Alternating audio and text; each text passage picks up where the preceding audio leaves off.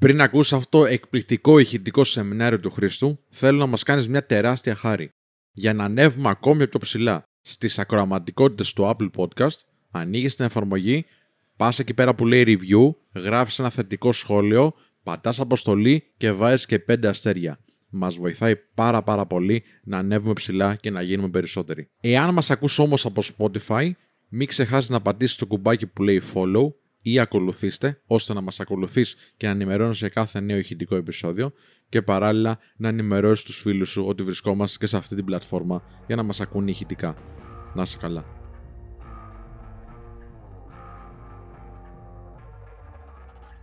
Καλώς όρισες στο πιο εκπαιδευτικό live στο σύμπαν.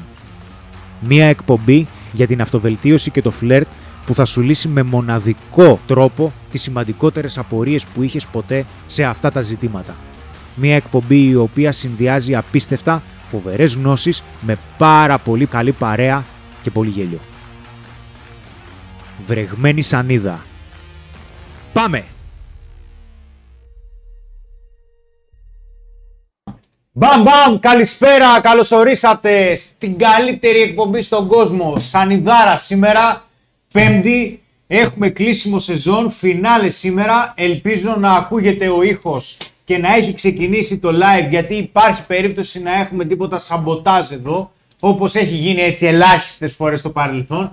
Τι κάνετε πως είστε, σας στέλνω τα φιλιά μου όπως πάντα. Σήμερα έχουμε κανονίσει, θα πάει πάρα πολύ δυνατά το live, θα πούμε πάρα πολύ σημαντικά πράγματα που είμαι σίγουρος ότι θέλετε να τα ακούσετε. Έχουμε πολύ δυνατή παρέα, γαμώ τα άτομα σήμερα στην παρέα, εσάς εννοώ φυσικά. Οι υπόλοιποι απλά προσπαθούμε λιγάκι να σας κάνουμε να περάσετε ακόμα καλύτεροι. Γιατί, γιατί είμαστε παρέα που μετράει.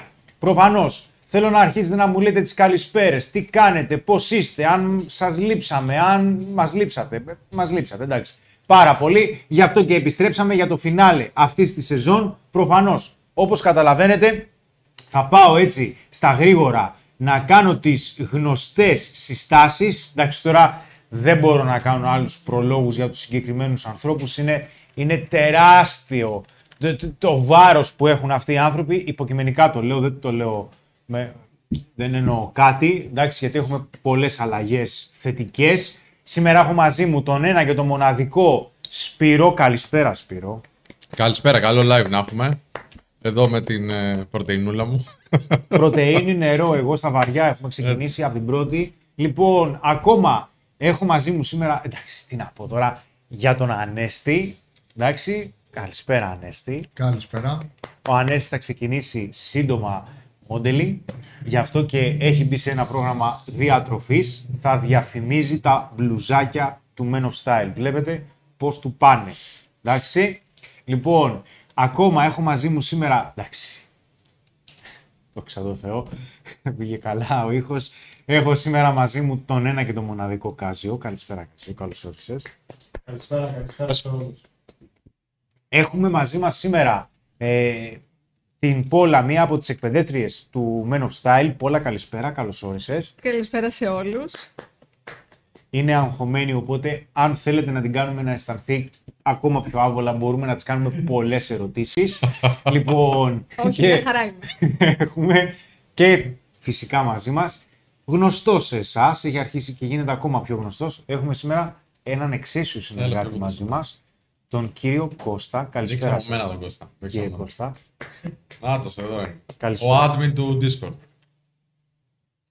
Οπότε καταλαβαίνετε σήμερα ότι μπαίνουμε δυνατά. Έχουμε πολύ πολύ σημαντικά πράγματα να πούμε και το πρώτο και σημαντικότερο Σπύρο που έχουμε να πούμε είναι ένα πολύ μεγάλο ευχαριστώ στον κόσμο που την τρίτη που κάναμε μία προσφορά με το βιβλίο μας το στήριξε πάρα πολύ. Θα ήθελες; Ναι, να πω. Φυσικά. Είναι το αγαπημένο μου να πω για τα βιβλία. Λοιπόν, αρχικά να πούμε ότι δεν κάναμε μια προσφορά. Δείξτε με σωστά, μπράβο, έτσι να με βλέπει ο κόσμος.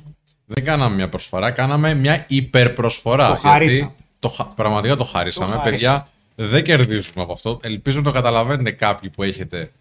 Έτσι, ας πούμε, ασχολείστε λίγο με αυτά τα θέματα. Επειδή λοιπόν ο Χρήστος είχε γενέθλια την Τρίτη και γίνεται 29. Όχι. Μοιάζει και 29 όμως, πολύ σε μπερδεύουν. Μη με μεγαλώνεις πρώτα απ' όλα. Ωραία. Ή από την ωριμότητα φαίνεσαι τόσο. Αχ, τέτοιο. Ε, είπαμε να δώσουμε το βιβλίο μας άνδρας αξία στη μισή τιμή από ό,τι έχει δώσει ο εκδότης ε, την, την αρχή τιμή τέλος πάντων του βιβλίου.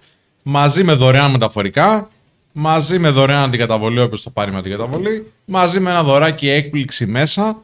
Και έχω πήξει παιδιά στο να υπογράφω επιστολές γιατί μέσα θα σας δώσουμε και ένα γράμμα έτσι από την καρδιά μας. Φυσικά με χειρόγραφη έτσι, υπογραφή και την προσφώνησή σας, το ονόματό σας, για να σας τιμήσουμε όπως μας τιμάτε κι εσείς. Οπότε όποιος το θέλει, μέχρι την Κυριακή θα είναι αυτό, επειδή δεν βγαίνει πιο πέρα. Όποιος θέλει μπαίνει στο site μας και το παίρνει. Αν θες να να στείλουμε το link, Εκάζιο, είναι άνδρασαξίας.gr άνδρασαξίας.gr όποιος θέλει να μπει να το παραγγείλει και έρχεται στο σπίτι σας με 11 και 45 αντί για 22 και 90. Δείξτε το Χριστό. Σας παρακαλώ πάρα πολύ τώρα. Λοιπόν, ακούστε να δείτε. Το έχω πει τόσες φορές. Λοιπόν, μια φορά γράφτηκε η βίβλος. Εντάξει. Μια φορά. Τη δεύτερη φορά που πήγαν να τη γράψουν δεν μπορούσε να γίνει τόσο καλή. Και γράψαμε τον άντρα αξίας. Λοιπόν, ό,τι καλύτερο έχει φτιαχτεί, έχει γραφτεί μέχρι στιγμής στα ελληνικά για το φλερτ. Μιλάμε τώρα είναι υπερπαραγωγή. Υπερπαραγωγή. Λοιπόν, παιδιά, κοιτάξτε. Κανονικά κάνει 20 ευρώ. Έπρεπε να το δίνουμε 40. Είναι ευκαιρία. Και αντί για να το δώσουμε 40, όχι μόνο δεν είναι στα 20 ευρώ, είναι στα 11. Θα πας, θα πάρεις σε μια καφετέρια ένα καφέ. Πώς θα τον πληρώσεις, 11, όχι, δεν θα τον πληρώσεις 11, αλλά δεν έχει σημασία. Λοιπόν, είναι τιμή ευκαιρίας. 11, 45. 11.45 ακριβώς ώρα από μου. 22.90. Είμαι σε τιμή. Λοιπόν, ακριβώς μισή τιμή. Λοιπόν, γιατί. Γιατί το συγκεκριμένο βιβλίο είναι στην τέταρτη έκδοση. Κάνατε ένα τεράστιο μπαμ εδώ και πολύ καιρό και ε, το έχει πάει τρένο το συγκεκριμένο βιβλίο. Γιατί, γιατί πρώτον είστε απίστευτοι, σας ενδιαφέρει η αυτοβελτίωση, σας ενδιαφέρει να μελετήσετε και να διαβάσετε κάτι που είναι πραγματικά πρακτικό και βοηθητικό. Μας στηρίξατε πάρα πολύ και όπως είπε και ο Σπύρος, α, θέλουμε και εμείς να σας στηρίξουμε και δώσαμε μία προσφορά που δεν έχει ξαναυπάρξει στο παρελθόν και ούτε πρόκειται να ξαναυπάρξει στο μέλλον. Για το μέλλον θα το δούμε. Μέχρι τώρα πάντως δεν έχει ξαναυπάρξει κάτι αντίστοιχο. Προσέχτε, κάποιες φήμες λένε ότι όποιος έχει την τέταρτη έκδοση, την επόμενη δεκαετία θα έχει δεκαπλάσια αξία. Λόγω συλλεκτικότητας. Βέβαια αυτά είναι φήμες. Αν όμως προλάβετε και μέχρι την Κυριακή έχετε αυτή την σούπερ συλλεκτική με βάση τις φήμες τέταρτη έκδοση, λοιπόν, άντε γεια. Δεν υπάρχει. Δεν υπάρχει. Καθ- Και θα το κάνετε. Ξέρεις γιατί θα το κάνεις. Ω, θα σου πω εγώ γιατί θα το κάνεις. Λοιπόν, ο άνθρωπος έχει πάθει τενοντίτιδα. Υπογράφει όλη μέρα. Λοιπόν, πού τον χάνουμε, πού τον βρίσκουμε, είναι με ένα στυλό. Και εκεί υπογράφει. Τόσο ξεχωριστό είναι για εμάς που αποφασίσετε να έχετε το βιβλίο μας. Οπότε, μπείτε στη διαδικασία, είναι μοναδικό. Ξέρετε πάρα πολύ καλά, για να είμαστε τέταρτη έκδοση. Έχουμε δεκάδες χιλιάδες ε, ε, αντίτυπα. Οπότε, μάλλον κάτι κρύβει αυτό το βιβλίο. Είναι ό,τι καλύτερο μπορείτε να διαβάσετε για το φλερτ. Εντάξει, πριν έρθετε σε εμάς για να κάνετε bootcamp. Προφανώς. Εντάξει. Το θέμα με το βιβλίο, έτσι να συμπληρώσω μιας και τα λες πάρα πολύ ωραία. Ευχαριστώ. Δεν είναι απλά ότι πούλησε ρε παιδί μου γιατί οκ, το χρειαζόταν ο κόσμος και λέει κάποια ωραία πράγματα μέσα τα οποία είναι χρήσιμα. Είναι ότι μας λέγανε ότι δεν θα πουλήσει. Και τελικά τους βγάλαμε ψεύτες. Γιατί; Λέγανε ότι α, ποιος βγάζει βιβλίο Αύγουστο. Όταν το βγάλαμε το 19 το βιβλίο μας, βγήκε Αύγουστο παιδιά. Και λέγανε ποιος θα διαβάσει τώρα βιβλίο το καλοκαίρι. Όλοι όσοι πάνε στις παραλίες διαβάζουν βιβλίο. Εγώ δεν έχω δει κάποιον, ας πούμε. Ή το κινητό ή το βιβλίο θα έχουν. Ποιος παίζει ρακέτες. Λίγοι. Λοιπόν, Λίγοι. Ή- Και άμα όλη μέρα θα παίζουν ρακέτες, θα κουραστούν να διαβάσουν ένα βιβλίο. Καταλαβέ. Ή μας λέγανε ότι πιο... οι άντρες δεν διαβάζουν βιβλία. Και όμως μια χαρά διαβάζουν οι άντρες. Διαβάζω. Και πολλά μάλιστα. Μας λέγανε ποιος θα διαβάσει ένα βιβλίο για το φλερτ. Οι τόσες χιλιάδες άνθρωποι που το έχουν πάρει. Έχουμε εκατοντάδες παραγγελίες αυτές τις τρει-τέσσερι μέρες. Έχουμε κουραστεί πάρα πάρα πολύ. Με χαρά βέβαια έχουμε κουραστεί. Να υπογράφουμε αυτή την επιστολή που θα δείτε. Η η προσφώνηση και η υπογραφή είναι από εμάς, είναι χειρόγραφη παιδιά. Οπότε σας ευχαριστούμε πάρα πάρα πολύ. Μέχρι την Κυριακή αυτό. Αυτά. Τώρα θα σας πω κανένα σχόλιο εδώ των ανθρώπων. Ε, τι λέει ο κόσμος, την καλησπέρα έτσι να αρχίζουμε να μεταφέρουμε. Προσπαθείς να γίνεις άδωνης και δεν γίνεται. Με, με χιούμορ το λέει εδώ ο φίλος, ο Γιώργος Ιφνέος. Τι να κάνω, ρε φιλέ. Κάποια στιγμή θα φτάσω σε αυτό το επίπεδο. Τι να κάνω. Θα μου κάνει μαθήματα η καλούτσα και Σωστά. θα μάθω να διαχειρίζομαι καλύτερα την αναπνοή μου και θα δείτε τι θα πάθετε. Όλοι θα κυκλοφορούν με έναν άντρας αξίας. Έρχεται η ώρα. Εγώ που έχω την πρώτη έκδοση, λέει ο Άντεμ Θες, Μπράβο. θα πάρει και την Τετάρτη να τη δώσει σε ένα φίλο του δώρο, ρε. Θα την κάνει εδώ. εδώ. Λοιπόν, αλλά είναι συλλεκτική και η πρώτη. Είναι συλλεκτική. Και δεν έχουμε πάρα πολλά. Ούτε, νομίζω έχω ένα εγώ σπίτι. Ένα πρώτο, πρώτη έκδοση. Μπορεί, ναι. Ο ήσυχη δύναμη έχει βάλει δύο φορές από 5 ευρώ. Αγάπη ρε. King is here as always. Ευχαριστούμε πάρα πολύ για τα 5 ευρώ. Ήσυχη δύναμη για τα 10 βασικά. Είναι το δεύτερο. Ευχαριστούμε που πάρα βάζει. πολύ. Ευχαριστώ. Ξέρουμε πάνω κάτω στους πόσους μέρες έρχεται το βιβλίο. Ανάλογα την περιοχή που είσαι. 2 με 4 εργάσιμες. Εκεί δεν παίρνει παραπάνω. Το πολύ, το πολύ. Λοιπόν, μπήκα ήδη και την προσφορά, λέει, φυσικά. Πάρτε και για τους φίλους, παιδιά, δεν την ξανακάνουμε αυτή την προσφορά. Πάρτε ένα, δύο, τρία. Να, να, να δώσετε και σε κανένα φίλο σου δωράκι. Τώρα που είναι Αύγουστος, μια χαρά είναι δώρο αυτό. Λοιπόν, μ' αρέσει που έχει κέφια ο Χρήστος, ξεκίνησε τις φωνές ήδη. Δώσε σανίδα πάμε ο Δημήτρης Α, Λουκάς. θα κάνω σήμερα. Θα σας πάω. Το λιγουρεύεστε, λέει ο Ντέιβις. Παραγγείλτε το τώρα, λέει και δώρο ένα Pretty Bra. Αυτό είναι. Τι είναι αυτό; Εσόρουχο δεν είναι. Ωραία. Αφού είναι λέει μισή τιμή να το πάρω με δύο φορές. Σωστός. Αλλά και εμένα να τον πάρεις, εντάξει. Okay. Μαζί σου είμαστε. Ευχαριστούμε Πάρ' πάρα το πολύ. δύο εσύ να έχει μια καμπάτζα. θα χρειαστεί. Καλησπέρα και καλή βραδιά στην καλύτερη εκπομπή στο Universe. Λέει ο Κωνσταντίνος Κελατούδης. Καλατούδης. Φιλιά. Κωνσταντίνε, φιλιά, ευχαριστούμε πολύ. Καλώς όρισες. Ποτέ δεν είχατε πρόβλημα με τον ήχο, σταματήστε τι κοβαντίες για τον Κάζιο. ναι. Αλήθεια, καινούριο είσαι. Hello από Θεσσαλονίκη, Ελένη S. Γεια σου, Ελένη. Γεια σου, Μος Άρμη. Καλησπέρα από Κύπρο, Δημήτρης Λουκάς. Δημήτρη, καλησπέρα. Εδώ έχουμε χαιρετισμού στην πόλη από τον ήσυχη δύναμη. Ο Τάσος Βασάκης λέει καλησπέρα σε όλο τον Μος Άρμη. Λοιπόν, λέει ο Σούπρα. Λοιπόν, παιδιά, το λέω από τώρα γιατί δεν ξέρω αν θα δω όλο το live. Ο Χρήστος έχει ανεβάσει ψηλά τον πύχη. Παρουσιάζει τέτοιο βάθος στην ανθρώπινη συμπεριφορά που πραγματικά δίνει απίστευτη γνώση. Και δεν θα δεις όλο το live. Πώς μας έπαιξε έτσι τώρα; Ευχαριστούμε πολύ. Ευχαριστούμε πολύ. Τι διαφορά έχουν οι εκδόσεις, λέει ο Δημήτρης Καλογερόπουλος. Παιδιά, ε, η πρώτη έκδοση σε σχέση με τη δεύτερη έχει ένα κεφάλαιο διαφορά, το οποίο κεφάλαιο ουσιαστικά έχει μια, την ιστορία του πώς έγινε best seller το βιβλίο. Στην πρώτη έκδοση δεν είχε γίνει best seller όπως καταλαβαίνετε, αλλά στη δεύτερη ξέραμε πώς έγινε. Μόνο αυτό. Η γνώση είναι ίδια. Για να λέμε την αλήθεια, η γνώση είναι ίδια. Είτε πάρεις δηλαδή την πρώτη έκδοση, είτε πάρεις την τεταρτή, η γνώση είναι ακριβώς ίδια. Έχει μόνο το, την ιστορία του βιβλίου. Εντάξει. Δεν έχει διαφορά. Αλλά αν θέλετε να τη στηρίξετε, θα το πάρετε να το δώσετε δώρο σε ένα φίλο σας. Και η- η έκδοση που θα σας έρθει τώρα θα είναι αφιερωμένη στο όνομά σας. Οπότε είναι πιο προσωποποιημένο, είναι πιο όμορφο και πιο ξεχωριστό. Καλησπέρα, αδέρφια μου. Λέει: Κάνω διακοπές στην Ηλία. Θα επιστρέψει ο δυνατός φυλάκια στην Πόλα. Ο Νίκος. Εντάξει, Στον Γκάζιο, τίποτα, όχι. Και εγώ θέλω φυλάκι. Στον Κώστα. δεν θα τον ακούσει. Θα τα δω άλλη στιγμή, λέει εννοείται. Λέει: Έχω δει σχεδόν όλα τα live, λέει ο Σούπρα. Να σε καλά. Σχεδόν όλα. Σχε- σχεδόν όχι καλά. όχι, να είσαι καλά, αδερφέ. Αυτά για την ώρα, τα σχόλια. Καλησπέρες, χαιρετισμού. Ο Βασίλης τώρα έχει μια ιστορία που μας λέει. Έχει μπει φορτσάτος. Γιατί τα έφτιαξε με γιατρό, λέει 30 χρόνων μητέρα. Λέει. Έχει μπει δυνατά. Δεν ξέρω αν θα σας το κρατήσω για πιο μετά ή να το πούμε Μάλιστα. τώρα. Ε, τώρα όχι. Ωραία. Να κάνουμε λίγο έτσι, να πούμε λίγο κάποια πραγματάκια που θέλουμε. Είναι λίγο βασικά. Και να δούμε που θα το φτάσουμε τώρα. Γιατί...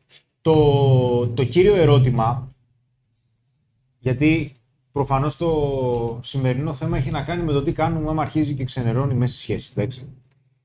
Βέβαια, το βασικό ερώτημα είναι τι κάνουμε όταν, πώς μπορούμε και συντηρούμε την αξία μας μέσα σε μια σχέση, το οποίο μπορεί να ακούγεται απλό, αλλά δεν είναι, γιατί θα πρέπει αρχικά να ορίσουμε σε ένα επόμενο επίπεδο τι είναι αξία.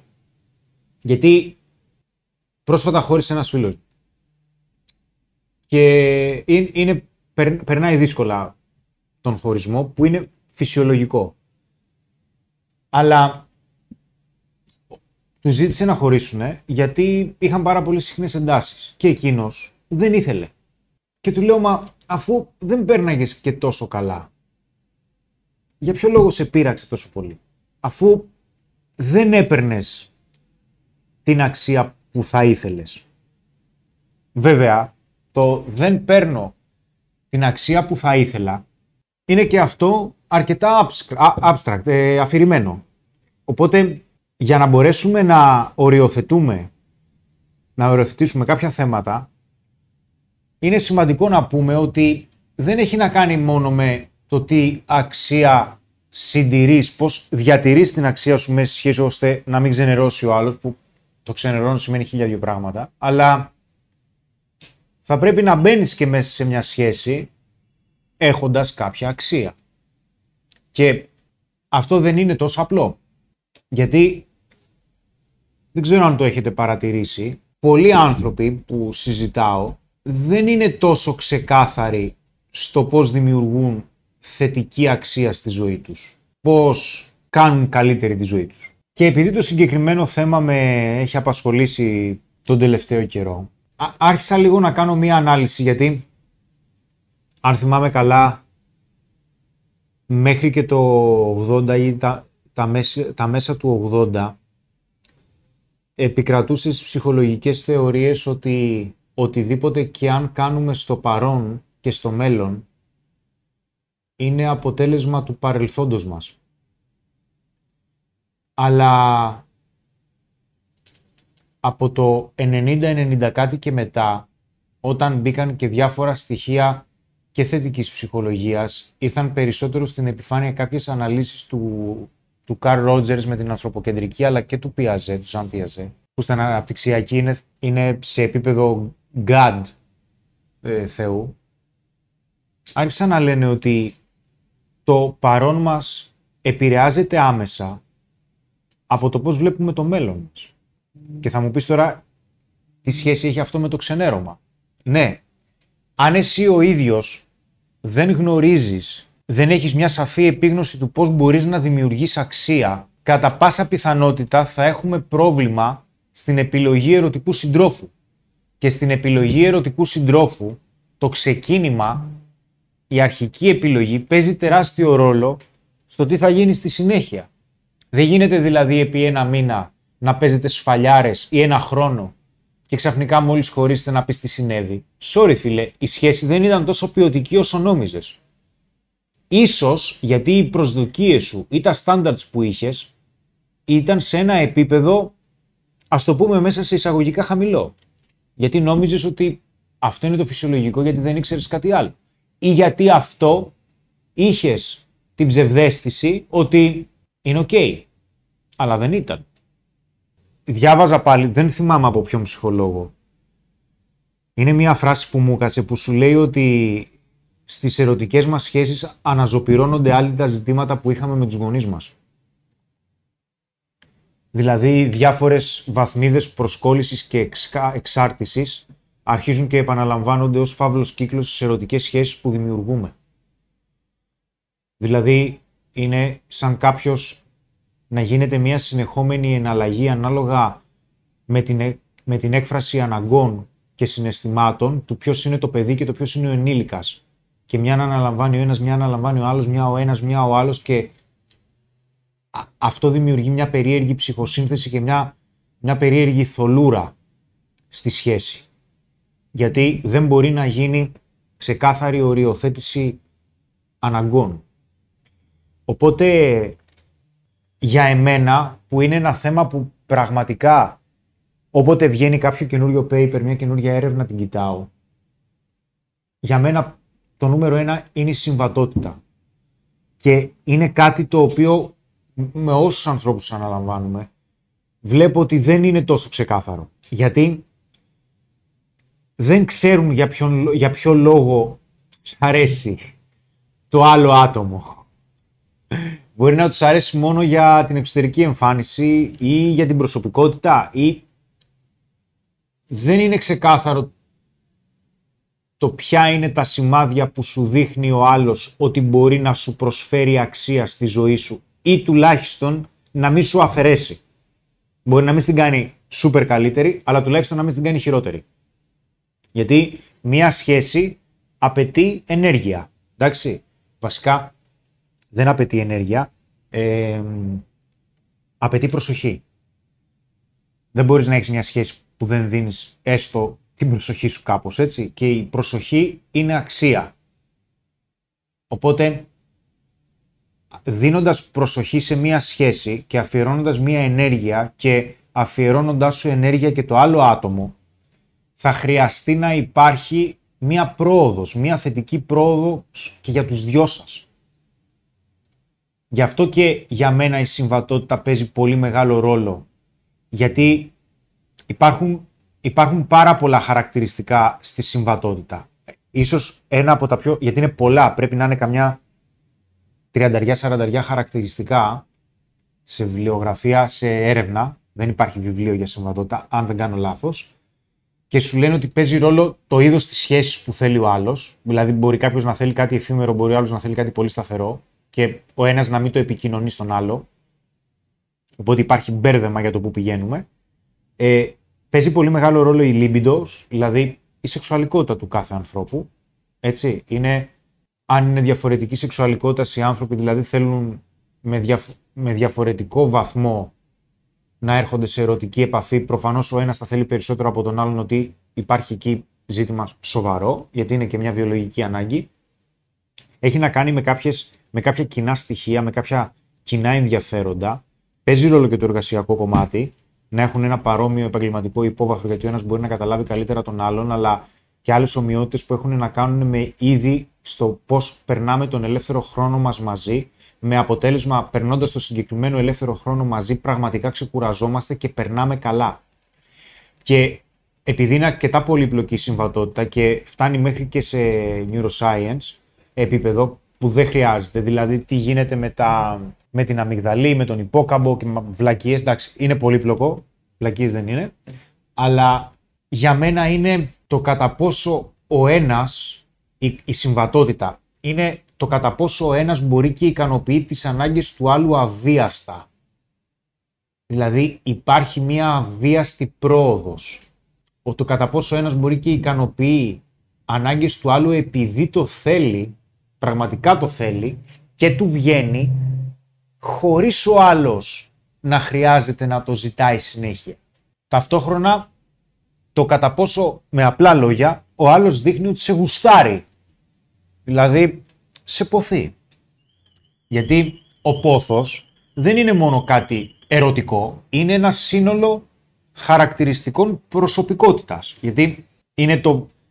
Ο, ο άλλος, εντάξει, οι γυναίκες έχουν 4,5 εκατομμύρια ραντάρ για να μπορούν να καταλαβαίνουν το κατά τι αξία μπορείς να προσφέρεις. Προφανώς είναι απαραίτητο και μπορεί και βλέπει ο ένας στον άλλο σημάδια, οι γυναίκες με μεγαλύτερη λεπτομέρεια όπως ξανά είπα, για το τι αξία μπορείς να προσφέρεις μέσω συμπεριφοράς, μέσω, μέσω, μέσω, μέσω στάτους, όπως το έχουμε αναφέρει σε άλλο live. Και ίσως ένα από τα μεγαλύτερα κομμάτια το οποίο μας απασχολεί είναι ότι δεν γνωρίζουμε τι αξία προσφέρουμε, τι αξία ζητάμε, αλλά και το πώς τη συντηρούμε αυτή την αξία. Και η αλήθεια είναι ότι, να σας μιλήσω τώρα ανοιχτά, ε, σε κάποια σχέση μου, έτσι, σε οποιαδήποτε σχέση δεν με ενδιαφέρει να διατηρήσω κάποια αξία.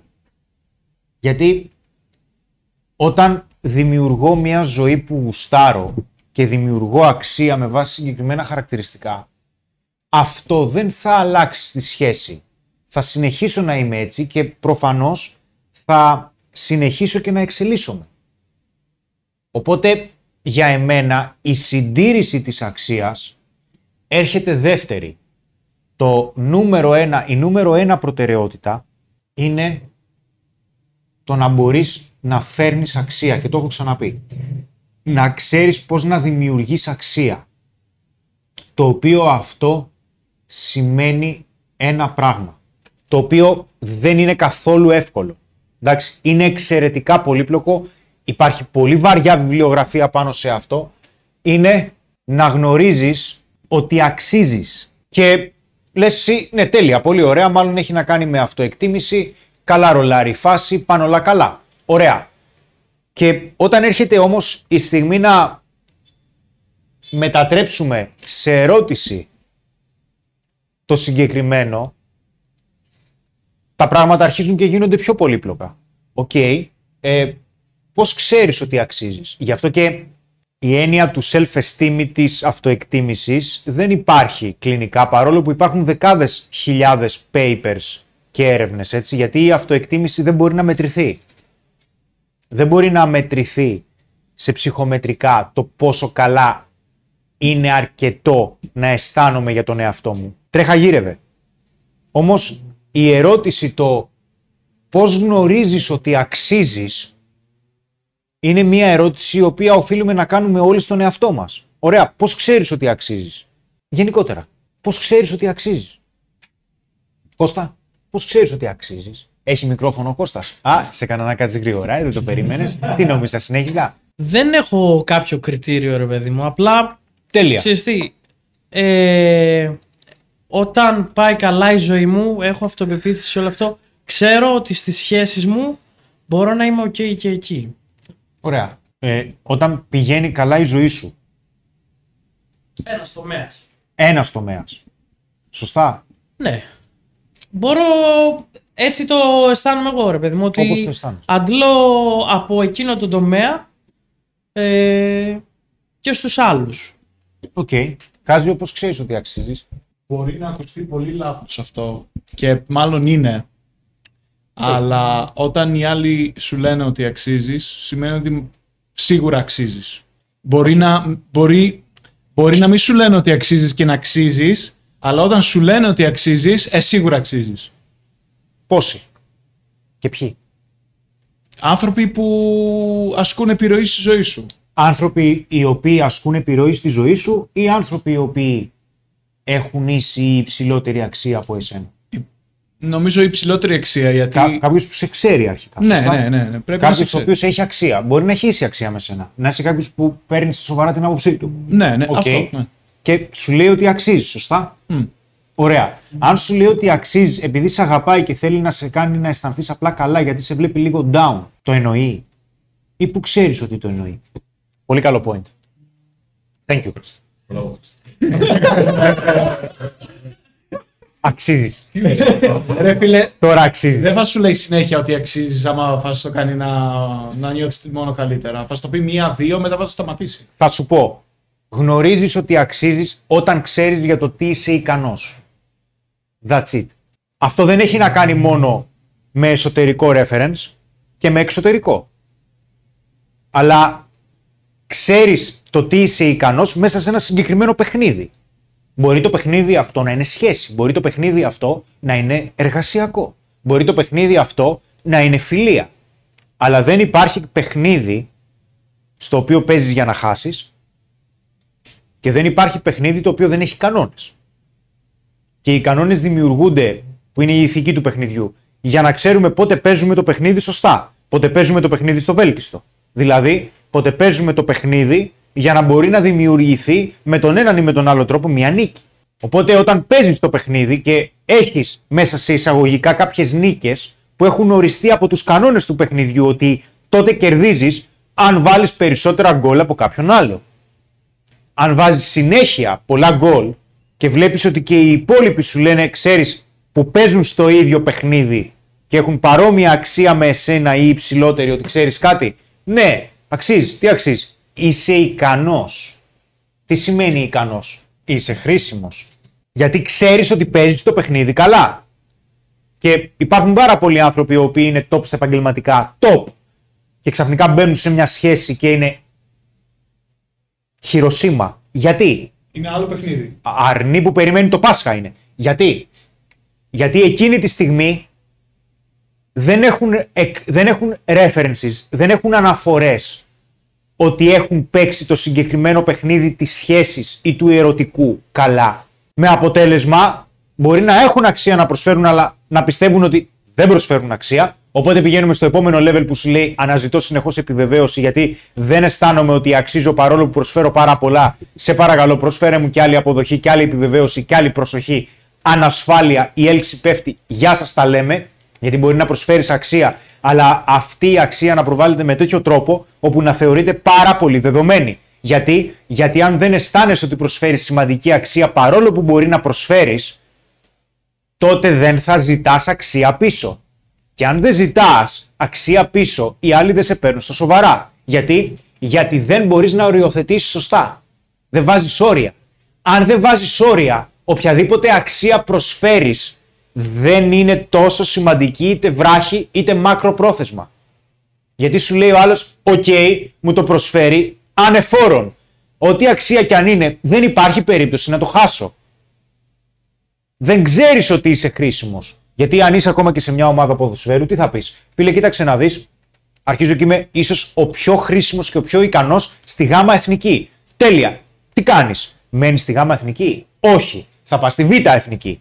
Γιατί, γιατί είσαι καλύτερος και θέλεις καλύτερες απολαβές. Και αν αρχίζεις και είσαι και πάλι εξαιρετικά χρήσιμος στη Β' εθνική, θα πας στην Α εθνική. Που θα έχεις και εκεί πάλι απολαυέ. Γιατί; Γιατί η Γ εθνική, επειδή είσαι εξαιρετικά χρήσιμος, δεν μπορεί να σου δώσει αυτά που θα σου δώσει η Α εθνική. Αν όμως είσαι ταλεντάρα, παιχτούρα, θα μείνεις στη Γ εθνική; Όχι. Δεν είναι δηλαδή. Γιατί αρχίζεις και έχεις επίγνωση ότι είσαι ικανός ίσον χρήσιμος.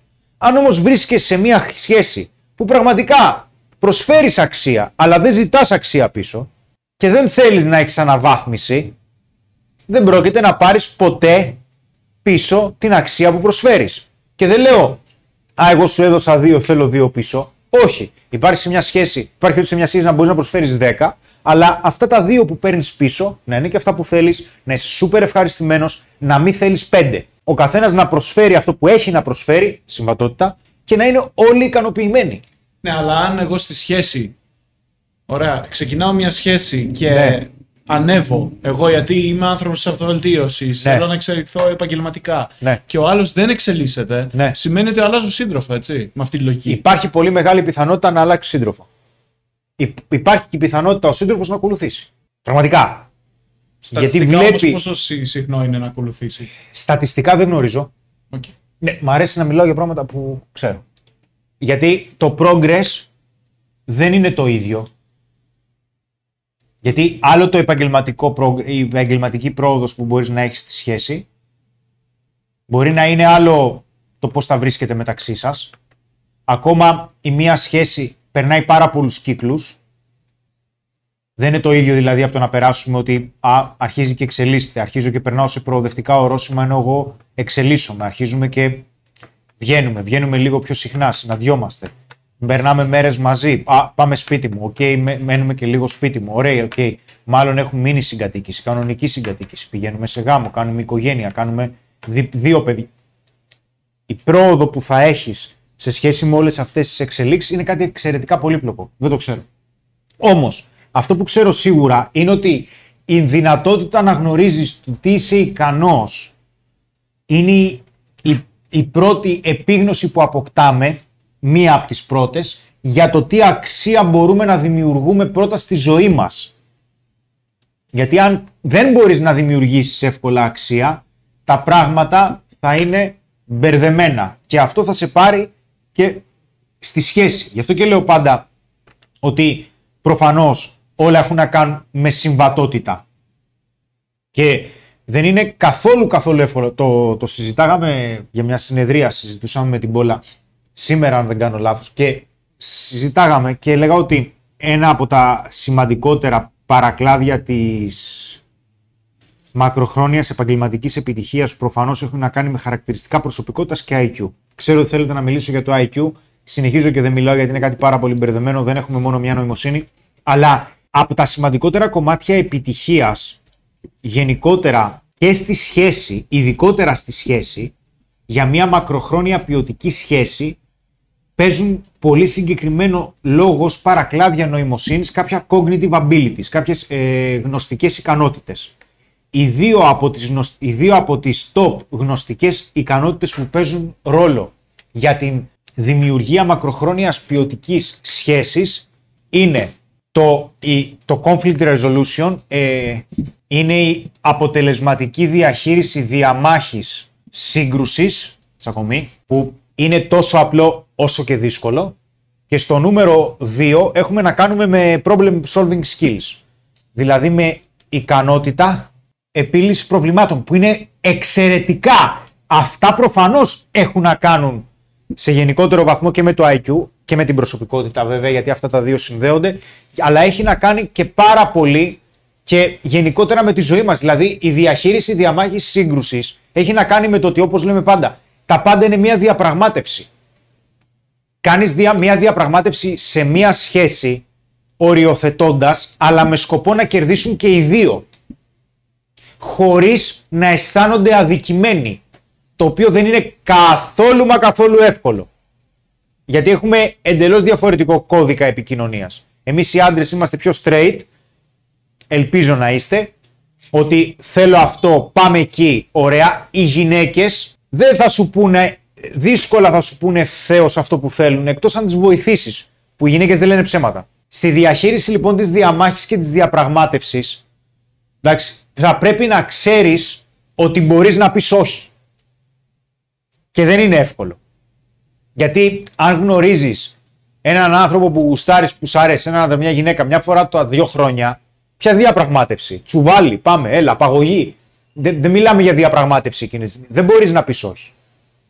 Και δεν λέω ότι θα πας για να κάνεις μια διαπραγμάτευση για να πεις όχι. Θα πας να κάνεις μια διαπραγμάτευση για να πεις ναι. Αλλά αν δεν μπορείς να πεις όχι, είσαι δέσμιος του τι θα σου προσφέρει ο άλλος. Γιατί, γιατί στην πείνα.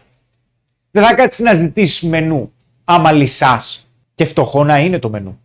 Κάτι θα πάρεις. Φυσικά στις ικανότητες επίλυσης προβλημάτων. Καλά. Εδώ πέρα, παιδιά, η ικανότητα επίλυσης προβλημάτων είναι super sauce γιατί έχει να κάνει με πρωτοβουλία, έχει να κάνει με αυτοσχεδιασμό και κυρίως έχει να κάνει. Είναι πάρα πολύ σημαντικό για το πώς δημιουργούμε αξία στη ζωή μας και πώς τη βελτιώνουμε. Η ικανότητα επίλυσης προβλημάτων έχει να κάνει με τη γρήγορη εφαρμογή ιδεών. Πρόσεξε, εφαρμογή, ε όχι να συζητάμε για ιδέες, αλλά να τις εφαρμόζουμε. Το implementation δεν έχει καμία σχέση. Η εφαρμογή της ιδέας είναι που μετράει. Η εφαρμογή της ιδέας.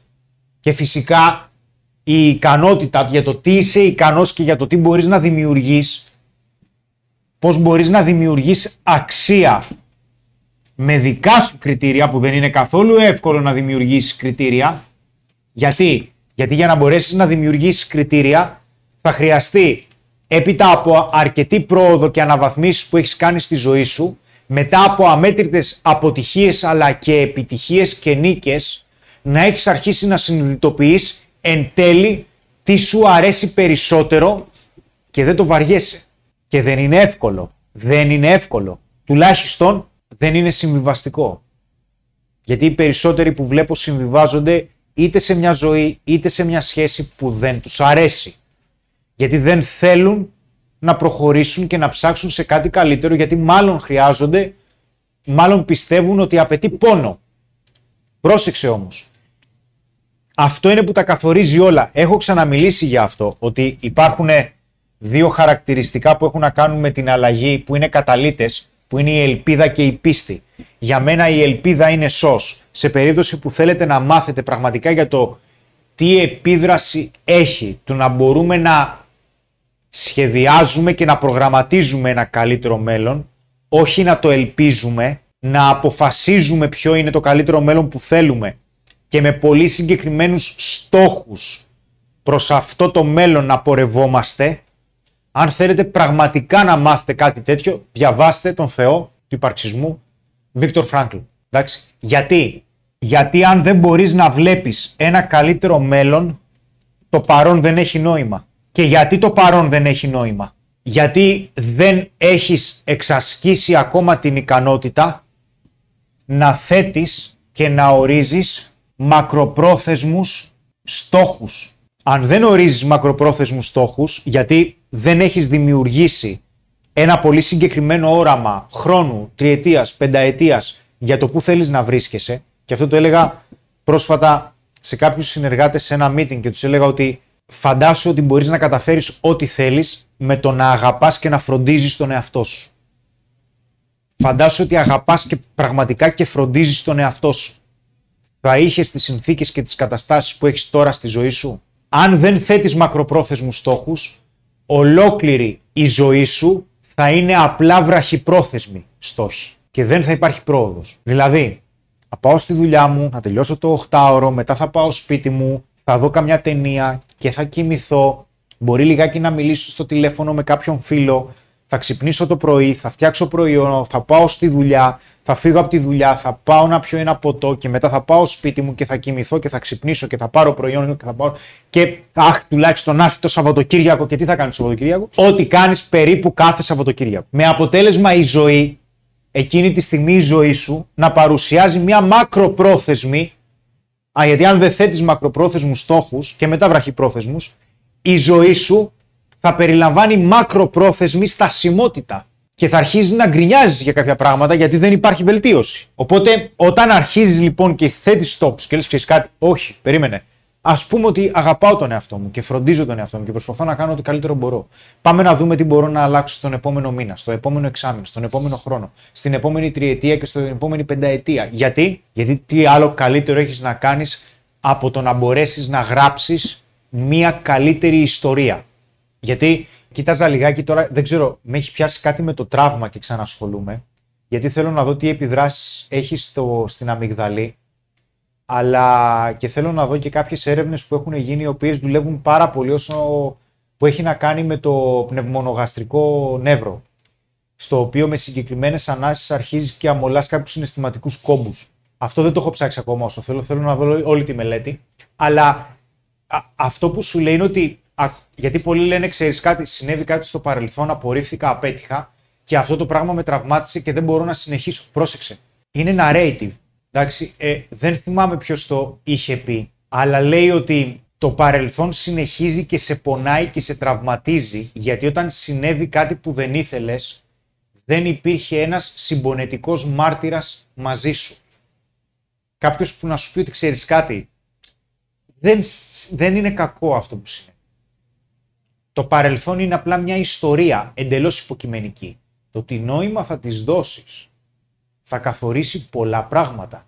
Αυτό δεν σημαίνει ότι δεν μπορείς να το ξαναγράψεις. Αν όμως παίρνεις μάθημα από κάτι ακόμα και δύσκολο και τραυματικό που σου συνέβη, τότε αποκτάς resilience. Ανακάμπτεις, δεν σε τραυματίζει ή σε τραυματίζει και έχουμε αντί για να έχουμε post-traumatic stress disorder, έχουμε post-traumatic growth, με, με μετατραυματική ανάπτυξη και πρόοδο. Και μπορείς εκείνη τη στιγμή να πεις: OK, okay, μισό λεπτάκι. Αυτό που ζω μου αρέσει, έτσι και έτσι. Μ' αρέσει.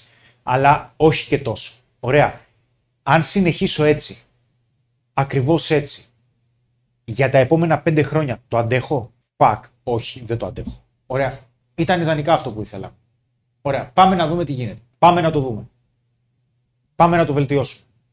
Οπότε, σιγά σιγά σιγά σιγά με αυτόν τον τρόπο μαθαίνουμε πώς να δημιουργούμε αξία στη ζωή μας.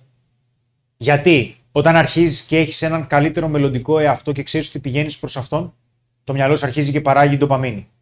Οι στόχοι αρχίζουν και έχουν νόημα, οπότε μόλις τους πιάνεις, αρχίζεις και παράγεις σερωτονίνη. Καλώς όρισες στον κόσμο του neuroscience. Πολύ απλά αρχίζεις και διαχειρίζεσαι καλύτερα πιο δύσκολα συναισθήματα. Αρχίζεις και μένεις πιο, δύσκολος, πιο, πιο ψύχραιμος στις δυσκολίες.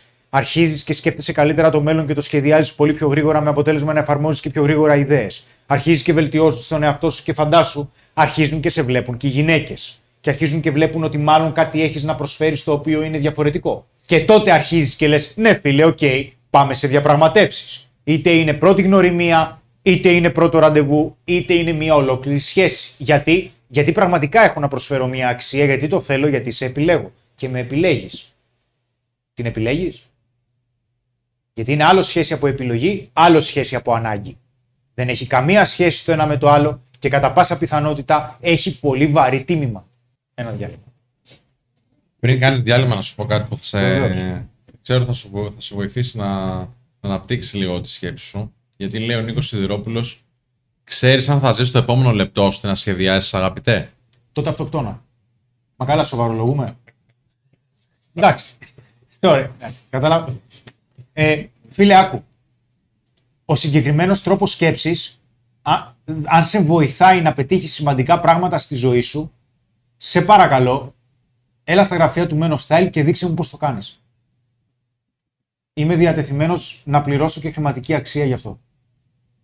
Αν ο συγκεκριμένος τρόπος σκέψης σε βοηθάει να βελτιώσεις τη ζωή σου. Δεν γνωρίζω πώς μπορεί να σε βελτιώσει ο συγκεκριμένος τρόπος τη ζωή σου. Δεν γνωρίζω. Αν θέλεις, μπορείς να μου το εξηγήσεις γραπτός ή να βγεις live. Ε, απαντάει ο φίλος αυτό που λες. Ναι, πλάκα του κάναμε. Όχι στο, στον τρόπο σκέψης. Εντάξει, είναι θρησκευόμενος και λέει ότι δώσει τη ζωή σου στον Ιησού Χριστό για να δει το μέλλον σου ωραίο. Ανοίξει το Ευαγγέλιο του Χριστού. δεν έχει να κάνει με το να. Άκουσε με. Όσον αφορά για τον θρησκευτικό συμβολισμό, γιατί μιλάς για την πίστη. Εντάξει, νούμερο ένα.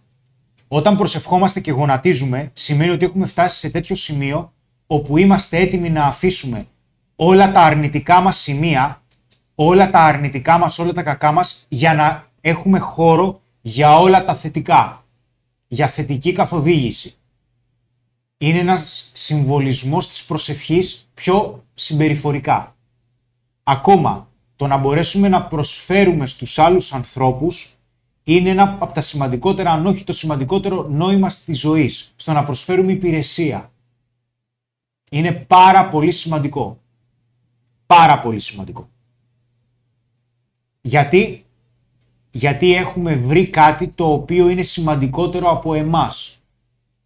Αυτό είναι υπερβατικό κίνητρο και δεν τελειώνει.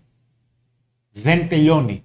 Όπως, γιατί προσπαθούσα, ήθελα λιγάκι να βρω πρόσφατα βιβλιο, σε κάποια βιβλιογραφία που ήθελα ε, κάποιες διαφορές ανάμεσα στη θέληση, στην πειθαρχία και το πώς αυτά έχουν να κάνουν με το κίνητρο. Και κάποιος ψυχολόγος έλεγε ότι το κίνητρο είναι για τους αρχάριους, η πειθαρχία είναι για τους επαγγελματίες. Δεν θα έχεις πάντα κίνητρο. Αλλά για να μπορέσεις νευρολογικά να συντηρείς το κίνητρό σου, θα πρέπει να βλέπεις ότι έρχεται ένα καλύτερο μέλλον. Ένα μέλλον το οποίο το έχει σχεδιάσει με βάση τις δικές σου ανάγκες. Έχει νόημα για σένα. Ο Δημήτρης λέει: Ο καθένας έχει τη δική του γνώμη. Αν κάποιος το βρίσκει το νόημα στη θρησκεία, μπορεί να το πάει μπροστά. Κάτι που είναι κακό για σένα δεν σημαίνει ότι είναι κακό για κάποιον άλλον. Δημήτρης Πιέ. Ο, ο Άλεξ Τσιάν λέει: Θέλεις να διαφωνήσω από πριν στο ότι έχεις καιρό να διαπραγματευτεί. Όταν έχεις καιρό να διαπραγματευτείς, ότι θα πάρεις σου βάλει. Όλα είναι θέμα κριτηρίων και αξιών που εσύ βάζεις και θέτεις. Ναι, απλά υπάρχει περίπτωση να μην γνωρίζεις ότι έχεις αξία. Εκεί δεν μπορείς να διαπραγματευτείς. Δεν νομίζω ότι διαφωνώ. Κατάλαβα τι να πεις. Απλά είναι πιο δύσκολο να έχεις κριτήρια και αξίες όταν ε, είσαι σε αυτή την κατάσταση. Δεν μπορείς να έχεις κριτήρια αν δεν έχεις νίκες και δεν πιστεύεις ότι είσαι ικανός. Βρίσκεσαι στην πείνα. Δεν μπορείς να έχεις κριτήρια. Δεν γίνεται. Γιατί δεν μπορείς να ξέρεις τι σου ταιριάζει. Δεν μπορείς να κατανοήσεις αν κάτι σου ταιριάζει ή όχι. Τι κριτήρια να έχεις. Μέσω της εμπειρίας, μέσω της αποτυχίας και της νίκης, σε εισαγωγικά η νίκη, μπορείς και έχεις κριτήρια. Αλλιώς πώς θα έχεις κριτήρια και προσδοκίες από τους άλλους; Τι κριτήρια να έχεις; Αν διαφωνείτε, μου λέτε παιδιά, ε. δεν τα κάνω. Δεν είναι εύκολο θέμα. Ποιος είναι, λέω, ο πιο σωστός τρόπος να μεταφέρεις την αξία που νιώθεις για τον εαυτό σου στη σύντροφο; Βεβαίως.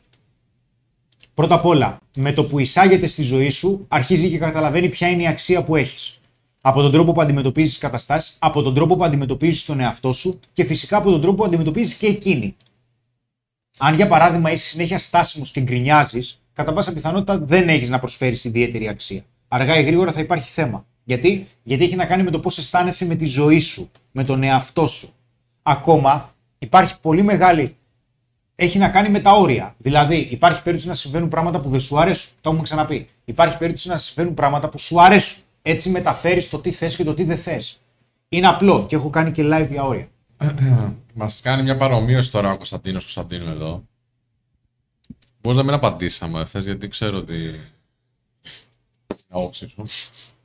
Αλλά εγώ θα το πω. Μοιάζει το κίνδυνο να. Θα προσπαθήσω τουλάχιστον να το πω. Μοιάζει το κίνδυνο να είναι σαν τον έρωτα. Sorry, φίλε. Μοιάζει το κίνδυνο να είναι σαν τον έρωτα και η πειθαρχία σαν την αγάπη. Γράφει, είναι παρομοίωση ο Εγώ δεν το πιάσα το νόημα. Όχι. Η αγάπη είναι ένα είδος bonding. Είναι ένα είδος δεσίματος και είναι μια εξελισσόμενη μορφή εμπιστοσύνης όπου ο άλλος μπορεί και σου προσφέρει πράγματα τα οποία πραγματικά σε ικανοποιούν και ξέρεις ότι του προσφέρεις και εσύ. Ο κάθε άνθρωπος έχει διαφορετικές βαθμίδες εμπιστοσύνης και το πότε εμπιστεύεται. Εγώ δεν εμπιστεύομαι εύκολα. Κάποιοι άλλοι άνθρωποι εμπιστεύονται πολύ εύκολα. Δεν σημαίνει ότι αυτό είναι κακό ή καλό. Στο τέλος της ημέρας όλα δείχνουν. Ο Χρήστος Καξιρής βάζει 5 ευρώ. Ευχαριστούμε πάρα πολύ, Χρήστο. Και ρωτάει, Καλησπέρα, Μαδάρη. Δηλαδή, Χρήστο, ό,τι δύσκολο μας έρχεται πάντα το χρησιμοποιούμε σαν κινητρό. Και πώς μπορούμε να μην μας σημαδέψει για μία ζωή. Δεν μπορείς να μην εξελιχθείς χωρίς δυσκολίες. Ξέχασέ το. Δεν υπάρχει βιβλιογραφία πάνω στην ανθρώπινη συμπεριφορά που να σου λέει εξελίσσεσαι όταν αντιμετωπίζεις μόνο εύκολα. Δεν υπάρχει. Δεν υπάρχει. Μόνο η αναβάθμιση των προκλήσεων σε αναβαθμίζει και εσένα. Όσο πιο δύσκολο γίνεται, σημαίνει ότι ανεβαίνεις πίστες όσο περισσότερο γι, επιτυχε, πετυχ, ε, γίνεσαι πετυχημένος, δεν γίνεται πιο εύκολο, γίνεται πιο δύσκολο. Γιατί ανεβαίνεις σε επίπεδο. Είναι σαν το video game. Ανεβαίνεις πίστες.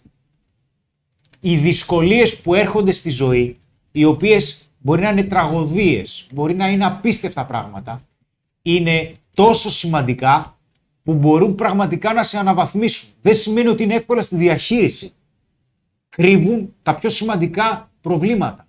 Όπου βλέπεις φόβο πήγαινε. Κάτι σου λέει. Δεν λέω «Α, φοβάμαι να περπατήσω με κλειστά μάτια σε κεντρικό δρόμο». Εντάξει παιδιά. Λέει ο Ντουκ Πάπας, συγγνώμη ρε παιδιά, λέει, γιατί όλες οι γυναίκες τι αξία έχουν και πρέπει να βγάλουμε σχολείο για να είμαστε με έναν άνθρωπο. Λες και αυτές είναι όλες τέλειες. Πρώτο, δεν είναι τέλειες. Δεύτερο, ένα σχολείο υπάρχει και είναι το Men Style. Τρίτο, εκπαίδευση χρειαζόμαστε όλοι. Γιατί έχει να κάνει με διάφορες μορφές επικοινωνίας. Αυτό δεν σημαίνει ότι δεν είσαι ήδη σε κάποιο επίπεδο. Τέσσερα, έχουν τεράστια αξία οι γυναίκες, μπορεί να μην έχουν για τον καθένα μας αξία όλες την ίδια. Γιατί αξία έχουν όλοι οι άνθρωποι.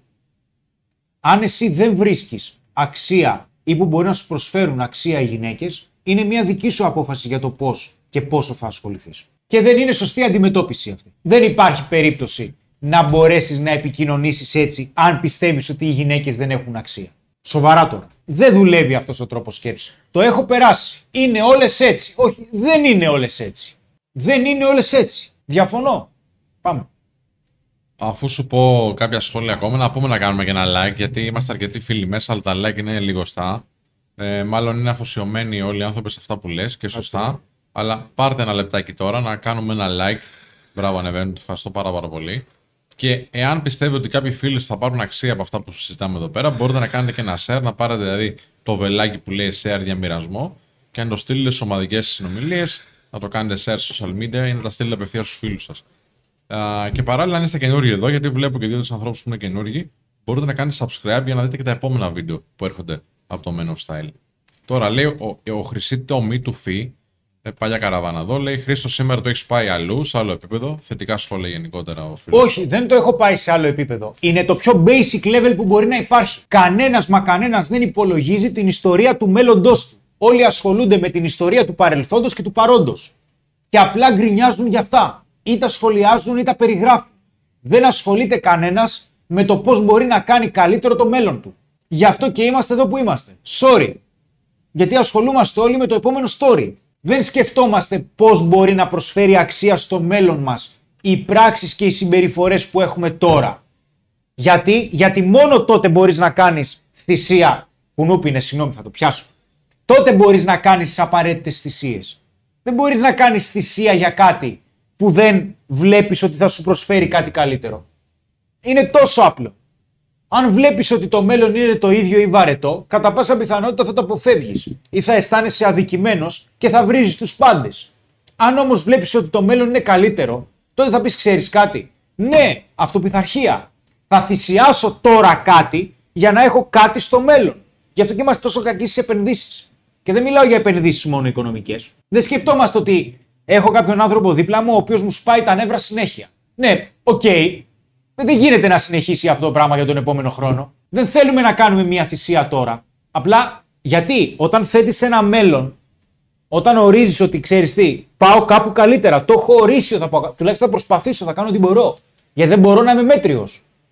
Αφήνεις χώρο για να κάνεις τι απαραίτητες θυσίες και να φύγουν πράγματα που δεν σ' αρέσουν για να υιοθετήσεις νέες ικανότητες και τρόπους σκέψης για να μπουν καλύτερα πράγματα για να δημιουργήσεις ένα καλύτερο μέλλον. Οι περισσότεροι δεν ξέρουν πού πηγαίνουν.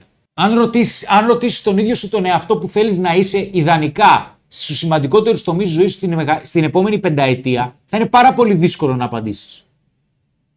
Απλά θα πεις να κάνω ταξίδια, να έχω μια καλή δουλειά και φίλους. Ναι. Και τι δουλειά θα είναι αυτή, πόσες ώρες θα δουλεύεις, με τι θα ασχολείσαι, πώς θα αμείβεσαι. Όταν λες φίλους, τι εννοείς, τι χαρακτηριστικά θα έχουν. Πόσοι θα είναι. Θέλω να έχω και χρόνο για τον εαυτό μου. Τι θα κάνεις στον ελεύθερο σου χρόνο, που δεν κάνεις τώρα; Τι θα εισάγεις; Για ποιο λόγο δεν το έχεις εισάγει μέχρι τώρα; Πόσο ελεύθερο χρόνο θέλεις. Ε, πολύ καλά σχόλια, Χρήστο, από Τζέσικα, από Κορίλο, από Casual TV λέει, ειδικά, ε, συγκεκριμένα λέει, έχω βυθιστεί τόσο πολύ σε αυτά που λες, που όντως έχασα να πατήσω like. Ο Στάθης Ξα... Σκάνια βάζει 5 ευρώ και λέει και ντάει ο Χρήστος και σήμερα. Πολύ καλή ανάλυση σε όλα, ευχαριστούμε ρευστικά. Α, ο Vox Pain και αυτό στην διασύνη λέει, ξέχασα να πατήσει like. Λέει ο Dim Cal πάνω σε αυτό που είπες πριν για το σχολείο, για την διάγνωση ενός προβλήματος. Ένα βήμα είναι και η διάγνωση, και εκεί χρειάζεται το σχολείο ή έστω κάποιον που έχει τη γνώση να σου την προσφέρει. Παιδιά, ποτέ δεν τελειώνει η εκπαίδευσή μας. Στην Ελλάδα δεν έχουμε μάθει τι σημαίνει ιδιωτική εκπαίδευση. Είμαστε πίσω. Είμαστε πίσω. Δεν έχουμε μάθει τι σημαίνει productivity. Πώς μπορώ να γίνω πιο παραγωγικός στην καθημερινότητά μου. Διαχείριση χρόνου. Αυτά που κάνω τώρα. Πώς, τι επένδυση είναι για να μου δημιουργήσουν ένα καλύτερο μέλλον με αποτέλεσμα να κινούμαστε σε ένα παρόν το οποίο ουσιαστικά δεν έχει νόημα. Είναι η μέρα της μαρμότας. Είναι η απόλυτη επανάληψη. Και λες, οκ, είναι σίγουρα οκ. Αν είναι πραγματικά οκ, μαζί σου. Δεν χρειάζεται να αλλάξεις τίποτα. Δεν είμαι εγώ αυτός που θα σου πει να αλλάξει. Μην κάθεσαι και γκρινιάζεις μετά και κάθεσαι και βρίζεις γιατί και η, η, η μία παρουσιάστρια παίρνει τόσα λεφτά στο Facebook από κάτι άρθρα. Όχι, φίλε. Γιατί έχεις ανάγκη κάπου να ξεσπάσεις. Γιατί έχεις ανάγκη να ζήσει μία δράση που μάλλον μπορεί να μην ζεις στην καθημερινότητά σου. Με τη ζωή σου ασχολείσαι. Όμως πώς ασχολείσαι με τη ζωή σου; Και επειδή θα σας το ξαναπώ, γιατί ένας φίλος μας στο, στο προηγούμενο live κάτι μου είχε πει για τον Καρντόν, για τον κανόνα του δεκαπλάσιου. Εντάξει, βάλε δεκαπλάσιο στόχο. Εντάξει. Η έννοια του Καρντόν και το επίφανη που έφαγε, η διάβγεια, δεν ήταν ότι θα πετύχω δεκαπλάσια. Είναι ότι με τις ώρες που δουλεύω τώρα μπορώ να πετύχω περισσότερα. Πραγματικά είμαι σούπερ παραγωγικός στις ώρες που δουλεύω μέχρι τώρα ή μπορώ να πετύχω περισσότερα πιο γρήγορα. Αυτή είναι η διαφορά. Αυτό είναι. Και φυσικά σε όλα έχουμε Pareto distribution. Σε όλα. Το 20% του χρόνου σου παράγουν το 80% της ζωής σου. Αλλά α- αν μπορούσες να δημιουργήσεις μια ιδεατή ζωή και χρειαζόταν για το επόμενο εξάμεινο να δουλεύεις 2-3 ώρες παραπάνω την ημέρα, θα γινότανε. Αυτή τη στιγμή το ROI, το Return of Investment, που είναι το μόνο που είναι low risk, high return, ξέρεις ποιο είναι; Το 10% περισσότερες παραγωγικές εργατοώρες την ημέρα. Στο 8ωρο βγαίνουν 48 λεπτά. Αν εισάγεις ακόμα μία ώρα παραγωγική μες στην καθημερινότητά σου, η επένδυση που θα έχεις στατιστικά είναι non-linear. Είναι μη γραμμική. Αυτά όμως δεν τα ξέρουμε. Γιατί; Γιατί δεν θέλουμε να τα διαβάσουμε. Για ποιο λόγο δεν θέλουμε να τα διαβάσουμε; Θέλουμε να γίνουμε πραγματικά καλύτεροι. Και δεν το κρίνω. Δεν σημαίνει ότι όλοι θα γίνουν καλύτεροι. Ή θέλουν να γίνουν καλύτεροι. Ή χρειάζεται να γίνεις καλύτερος. Μπορεί να είσαι ήδη σε πολύ καλό επίπεδο. Αλλά δεν έχω γνωρίσει πετυχημένο που να λέει φιλέ, μέχρι εδώ δεν πάω παραπάνω. Κανέναν. Γιατί πάντα υπάρχει βελτίωση. Γιατί έχουμε ανάγκη μία καινούρια πρόκληση. Και νευρολογικά, σε, σε επίπεδο νευροδιαβίβασης, αλλά η επόμενη πρόκληση θα αποκαλύψει μια καινούρια αρένα. Όλοι, μα όλοι, ξέρουν να κριτικάρουν αυτούς που βρίσκονται σε μια αρένα. Όλοι. Φίλε, μπες στην αρένα. Μπες στην αρένα. Γιατί με το που θα ξεκινήσεις να μπαίνεις στην αρένα, μόνο ένα πράγμα είναι σίγουρο. Θα αποτύχεις. Και μόνο με τις αποτυχίες συμβαίνει μάθηση. Το learning curve, το οποίο μπορείτε να το ψάξετε στο Google, είναι πανεύκολο, δεν είναι κάτι το ιδιαίτερο. Υπάρχει από πάντα. Ενεργοποιείται από η μάθηση ενεργοποιείται από τις αποτυχίες. Τι έκανα λάθος, θα κάνω δοκιμές για να δω τι θα δουλέψει. Αν δεν αποτυχάνει, σημαίνει ότι δεν δοκιμάζεις νέα πράγματα. Ή απλά μια ιστό σου μπερδεύεσαι σε αυτά που κάνεις ήδη. Δουλεύει. Είναι OK αυτό. Α υποθέσουμε ότι είναι OK η ζωή σου. Είναι OK η ζωή σου. Μπράβο. Ωραία. OK. Μην την αλλάξεις. Αν όμως κάτι δεν σου αρέσει στη ζωή σου. Και το ξαναλέω, παιδιά, έτσι. Έχει να κάνει με επιτυχία. Το δαρβηνικό πλαίσιο, η δαρβηνική αλήθεια, το λέω και στα σεμινάρια, είναι δύο. Έχεις να κάνεις με επιβίωση, κατά πάσα πιθανότητα επαγγελματικά, και με αναπαραγωγή. Είναι πώς θα πας στο άλλο φύλλο και πώς θα πας επαγγελματικά και οικονομικά. Γιατί εκεί φαίνονται τα skills, εκεί φαίνονται οι ικανότητες. Τώρα, όταν κάθεσαι να βλέπεις 15 σειρές μέσα σε μια εβδομάδα, ποιες ικανότητες δεν δημιουργούν αποτέλεσμα. Αν όμως έχεις μιλήσει με 200 ανθρώπους και οι 200 άνθρωποι σου δείχνουν δεν θέλεις, δεν θέλουν να συνεργαστούν μαζί σου, γιατί η νούμερο ένα ικανότητα είναι να μπορείς να γίνεις κοινωνικά ελκυστικός. Να θέλουν οι άλλοι να συνεργαστούν μαζί σου. Αν δεν θέλει κανένας να συνεργαστεί μαζί σου, καμιά γυναίκα ή άντρα δεν θέλει να συνεργαστεί μαζί σου, sorry, κάτι δεν πάει καλά, κάτι χρειάζεται να αλλάξεις. Δεν θέλεις να το παραδεχτείς. Οκ. Αλλά η διαχείριση των συναισθημάτων σου θα είναι πάρα πολύ δύσκολη. Και το πράγμα δεν θα γίνει καλύτερο, θα γίνει χειρότερο. Η αλλαγή είναι επιλογή. Γιατί αν είναι επιλογή να κάνεις μια θυσία, θα τη στηρίξεις. Γι' αυτό και οι περισσότεροι είναι αναποφάσιστοι. Δεν παίρνουν ποτέ την απόφαση να κάνουν κάτι. Θέλουν κάποιος άλλος να πάρει την απόφαση για αυτούς. Γιατί; Γιατί μια απόφαση σημαίνει ανάληψη ευθύνης. Σημαίνει ότι αναλαμβάνεις την ευθύνη να τα βγάλεις εις πέρας. Και δεν θέλουμε αυτό το φορτίο. Είναι βαρύ. Ειδικότερα δεν έχει να κάνει με σοβαρές αλλαγές ζωής. Γιατί; Γιατί θα αποτύχεις. Γιατί θα πρέπει να πάρεις και άλλες αποφάσεις. Ναι, αλλά αυτό μαθαίνεις να δημιουργείς αξία. Μαθαίνεις να αλλάζεις τη ζωή σου. Και τότε αρχίζουν οι άλλοι και σε κοιτάνε. Μπορεί να μην είναι μόνο γυναίκες. Μπορεί να είναι εργοδότες. Μπορεί να είναι σημαντικοί άνθρωποι. Γιατί αρχίζουν και καταλαβαίνουν ότι έχεις κάποια συγκεκριμένα χαρακτηριστικά τα οποία σε καθιστούν χρήσιμο. Γιατί ξέρουν ότι μπορείς να προσφέρεις αξία, δεν παίρνεις μόνο. Δεν είσαι δηλαδή απλά ένα παιδί για θύλασμα. Δεν περιμένεις τον μπιμπερό, που εκεί κρινόμαστε όλοι πόσο σημαντικές και βαριές είναι οι αποφάσεις. Γιατί οι αποφάσεις φέρνουν αλλαγές. Ε. Η αλλαγή τι φέρνει, καλώς όρισες στο κλαμπ, πόνο. Γιατί πονάμε; Γιατί πηγαίνουμε κάπου που κατά πάσα πιθανότητα ξέρουμε ότι το αποτέλεσμα μπορεί να μην έρθει. Το αποτέλεσμα είναι αβέβαιο. Προφανώς. Μπορεί και να μην δουλέψει αυτό που έχουμε σκεφτεί σαν πλάνο. Αλλά και γιατί αφήνουμε πίσω πράγματα τα οποία είχαμε συνηθίσει να μας προσφέρουν μια βολή. Και αυτό είναι πόνος. Είναι αποκόλληση. Το νιώθεις παντού. Νιώθεις βάρος στο στέρνο. Λες δεν ξέρω πού πηγαίνω. Και κατά πάσα πιθανότητα αφήνω κάτι το οποίο τουλάχιστον ήταν καλά. Ναι, αλλά δεν εξελίσσεσαι. Είμαστε ένας λαός που είμαστε πολύ πίσω στη διαβίου μάθηση. Στο σχολείο της ζωής, πιο πολύ θα μέναμε στην ίδια τάξη με εξαστέη. Λέει ο Καραχάλιος. Όταν ο Χρήστος λέει τα παίρνει, ε, αράζω, το ζει, το ζει ότι λέει. Άρα δεν μπορεί να είναι και κούφια λόγια. Όχι, δεν είναι. Ο φίλος ο Πάνος το λέει αυτό. Και ο Πάνος έχει πει και κάτι άλλο το οποίο θα σου πω σε ένα λεπτάκι γιατί έχει γίνει μια κουβέντα και νομίζω αξίζει να τοποθετηθείς. Αλλά πρέπει από αυτό να σου πω ότι ο Torch Design λέει: Παιδιά, κάντε ένα like δωρεάν είναι. Η αξία προσφέρεται στα live είναι ανεκτήμητη. Ο Δημήτρης λέει: «Ε, Παιδιά, είστε καλύτεροι και άρχισα να το γράψω. Και τα λοιπά και τα λοιπά. Πολύ καλά λόγια τέλος πάντων τους ανθρώπους. Γράφει ο Πάνος. Ερώτηση λέει: Μπορείς να είσαι ένας άντρας. Αν και το έχεις απαντήσει κάπως, αλλά νομίζω αξίζει να πεις τη γνώμη σου. Ερώτηση: Μπορεί ένας άντρας λέει 1,65, 132 κιλά χωρίς μαλλιά, 45 να βρει γυναίκα που να τον αγαπήσει για αυτό που είναι. Θέλω, θέλω ειλικρινή απάντηση. Ναι, βεβαίως, φίλε. Αν θέλεις ειλικρινή απάντηση, θα είναι και σκληρή. Θα σε αγαπήσει όσο αγαπάς τον εαυτό σου. Λοιπόν, κάποιοι φίλοι, εκπαιδευμένοι προφανώς από τα live μας, απαντούν κάπως έτσι. Και λέει, γιατί λέτε, λέει, ότι δεν αγαπώ τον εαυτό μου; Γιατί εγώ τον αγαπάω, νιώθω τον αγαπώ. Βεβαίως. Τότε για ποιο λόγο κάνεις αυτή τη συζήτηση; Δεν υπάρχει αμφισβήτηση.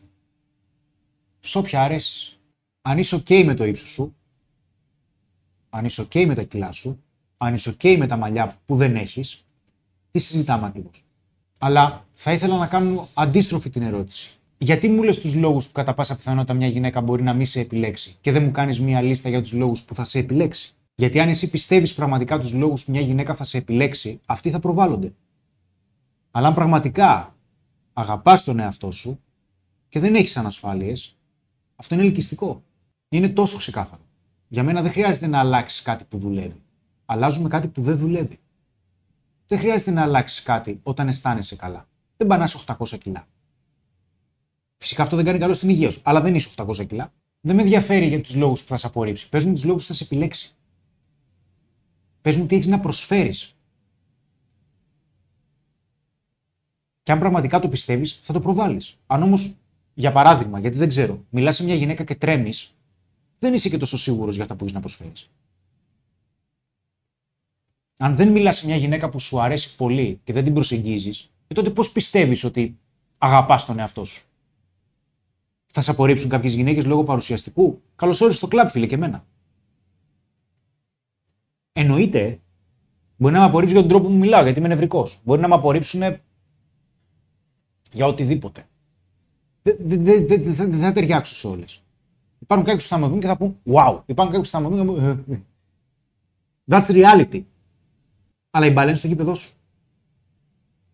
Αγαπάς τον εαυτό σου. Ωραία, πώς το δείχνεις; Είσαι OK, διεκδική, είσαι επικοινωνιακός, γιατί δεν μετράνε μόνο αυτά. Μου μίλησες μόνο για εξωτερική εμφάνιση. Επικοινωνιακά, πας τρένο, ναι, OK, προσέχεις το στυλ σου, προσέχεις τη ζωή σου, η ζωή σου βελτιώνεται. Αυτά. Δεν τα ξέρω γι' αυτό. Είναι πραγματικές ερωτήσεις αυτές που κάνω, αδελφέ. Απαντάει ο φίλος πάνω σε αυτά που λες ότι δεν βρίσκει κάτι ελκυστικό στον εαυτό του. Το λέει μόνος του. Πώς γίνεται να μην βρίσκεις κάτι ελκυστικό στον εαυτό σου; Το ότι αγαπάς τον εαυτό σου δεν είναι ελκυστικό. Αν δεν βρίσκεις κάτι ελκυστικό στον εαυτό σου, ωραία. Τι βρίσκεις ελκυστικό, πάμε. Δεν είναι ελκυστικό το ότι δεν έχεις μαλλιά, ούτε ο Σπύρος έχει. Δεν είναι ελκυστικό τι, το ότι είσαι ένα 65, σιγά. Είναι και ύψος. Τι δεν είναι ελκυστικό τα κιλά σου, τι δεν είναι ελκυστικό; Η μούρη σου, τι δεν μπορείς να αλλάξεις; Πες μου τι χρειάζεται να αλλάξεις για να γίνεις εσύ ελκυστικός για τον εαυτό σου. Α τους άλλους, ας τις γυναίκες. Πες μου εσύ τι θες να κάνεις για να γίνεις ελκυστικός. Πες μου εσύ τι χρειάζεται να αλλάξεις. Το να καθόμαστε να συζητάμε εδώ και να μυρολατρούμε και να λέμε Ω φίλε, δεν πρόκειται να με επιλέξει καμία, δεν είναι η σανίδα για αυτούς. Δεν είναι ο τρόπος σκέψης μου αυτός. Επίση, παίζουμε για να κερδίσουμε. Αν θέλετε να παίξετε για να μην χάσετε, υπάρχουν άλλα live. Είναι τόσο απλό. Έχεις κάποιο πρόβλημα; Yeah. Το έχεις δει; Ελπίζω. OK. Okay. Βγάζεις λύσεις. Αυτή είναι η δουλειά σου. Να εισάγεις αξία. Να επιλύσεις προβλήματα. Να δημιουργείς, να εφαρμόζεις ιδέες. Αυτός είναι ο ρόλος στη ζωή σου. Ο δικός σου ρόλος στη δική σου ζωή. Ποια μαλλιά, ποιο ύψος, ποια κιλά. OK, okay, κάνε το σώμα που πραγματικά ονειρεύεσαι. Πόσο θα σου πάρει, Ένα χρόνο, Δύο χρόνια. Πόσο θα σου πάρει, Σιγά. Δεν είσαι τόσα κιλά. Δεν θέλεις να το κάνεις. Εντάξει. Μα αγαπάς τον εαυτό σου. Στα λέω γιατί ξέρω ότι ελπίζω να προβληματιστείς. Γιατί τα λέω με πολύ πολύ αγάπη. Ανεξάρτητα αν φαίνεται σοβαρά. Ο Τζόρνταν λέει φοβερό live με αυτά που λέτε οθείτε και βοηθάτε πολύ κόσμο να πάει μπροστά. Εμένα προσωπικά με έχετε βοηθήσει πάρα πολύ. Θα κάνω μεγάλο και πολύ δύσκολο βήμα προς μια καλύτερη ζωή, λέει ο Τζόρνταν D.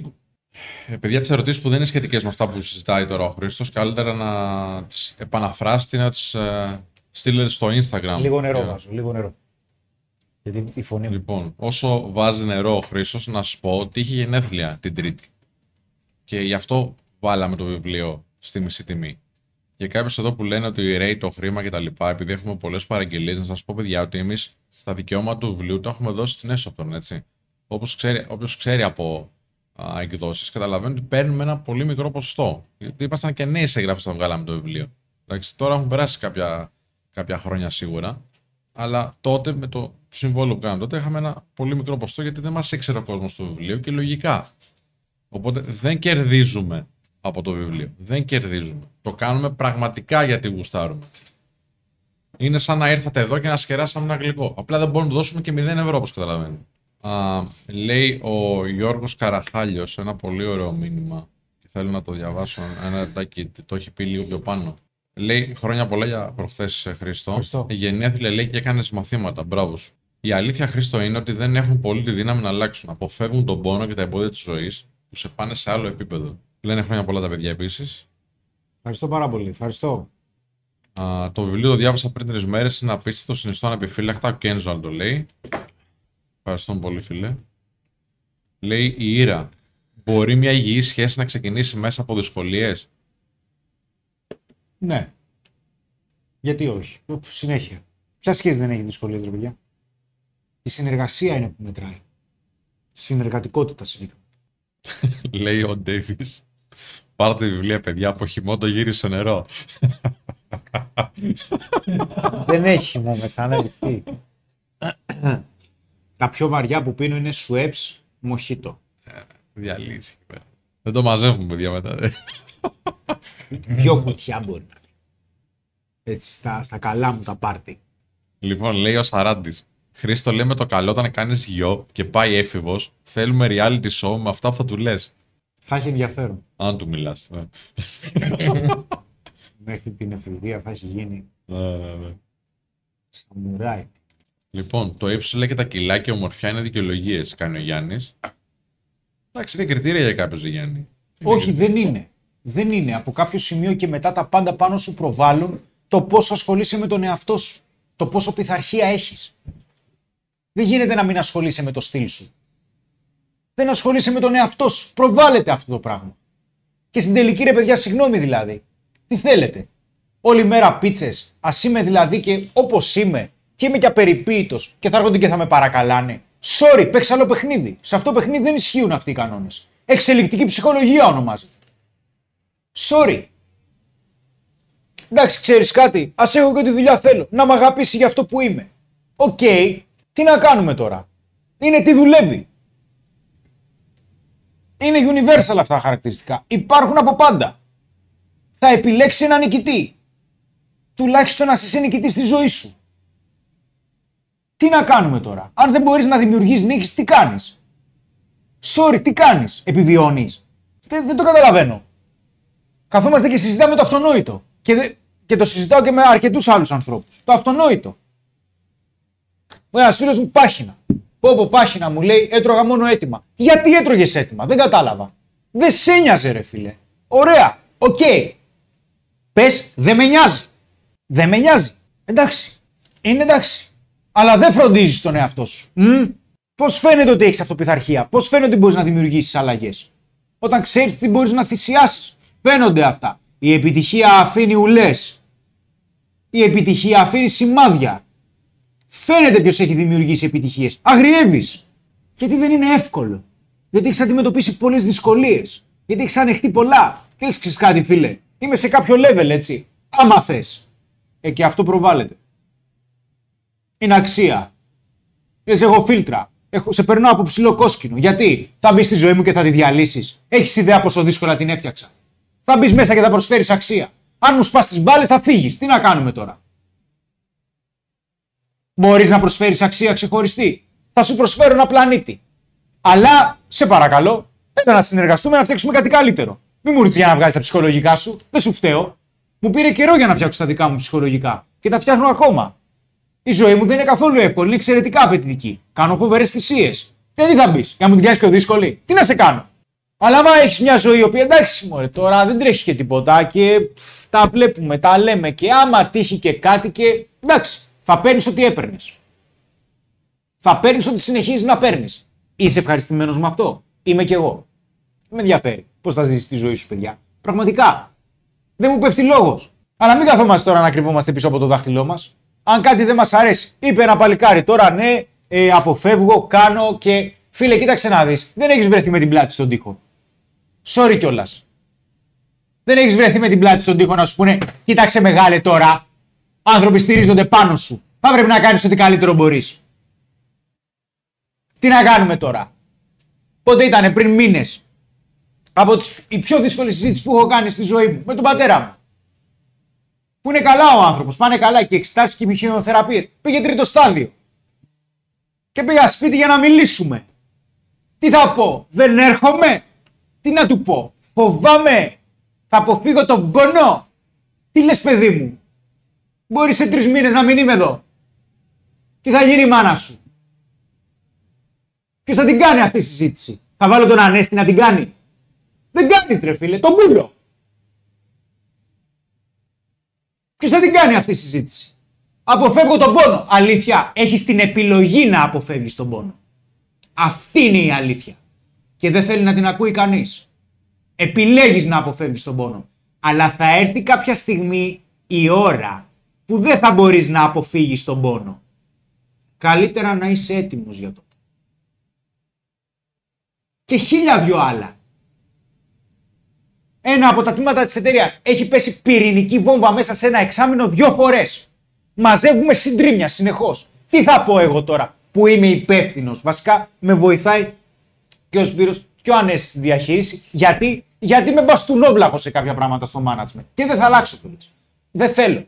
Αλλά γιατί δεν, μπο- δεν μπορώ να είμαι διπλωματικός. Το καταλαβαίνετε τον τρόπο που μιλάω.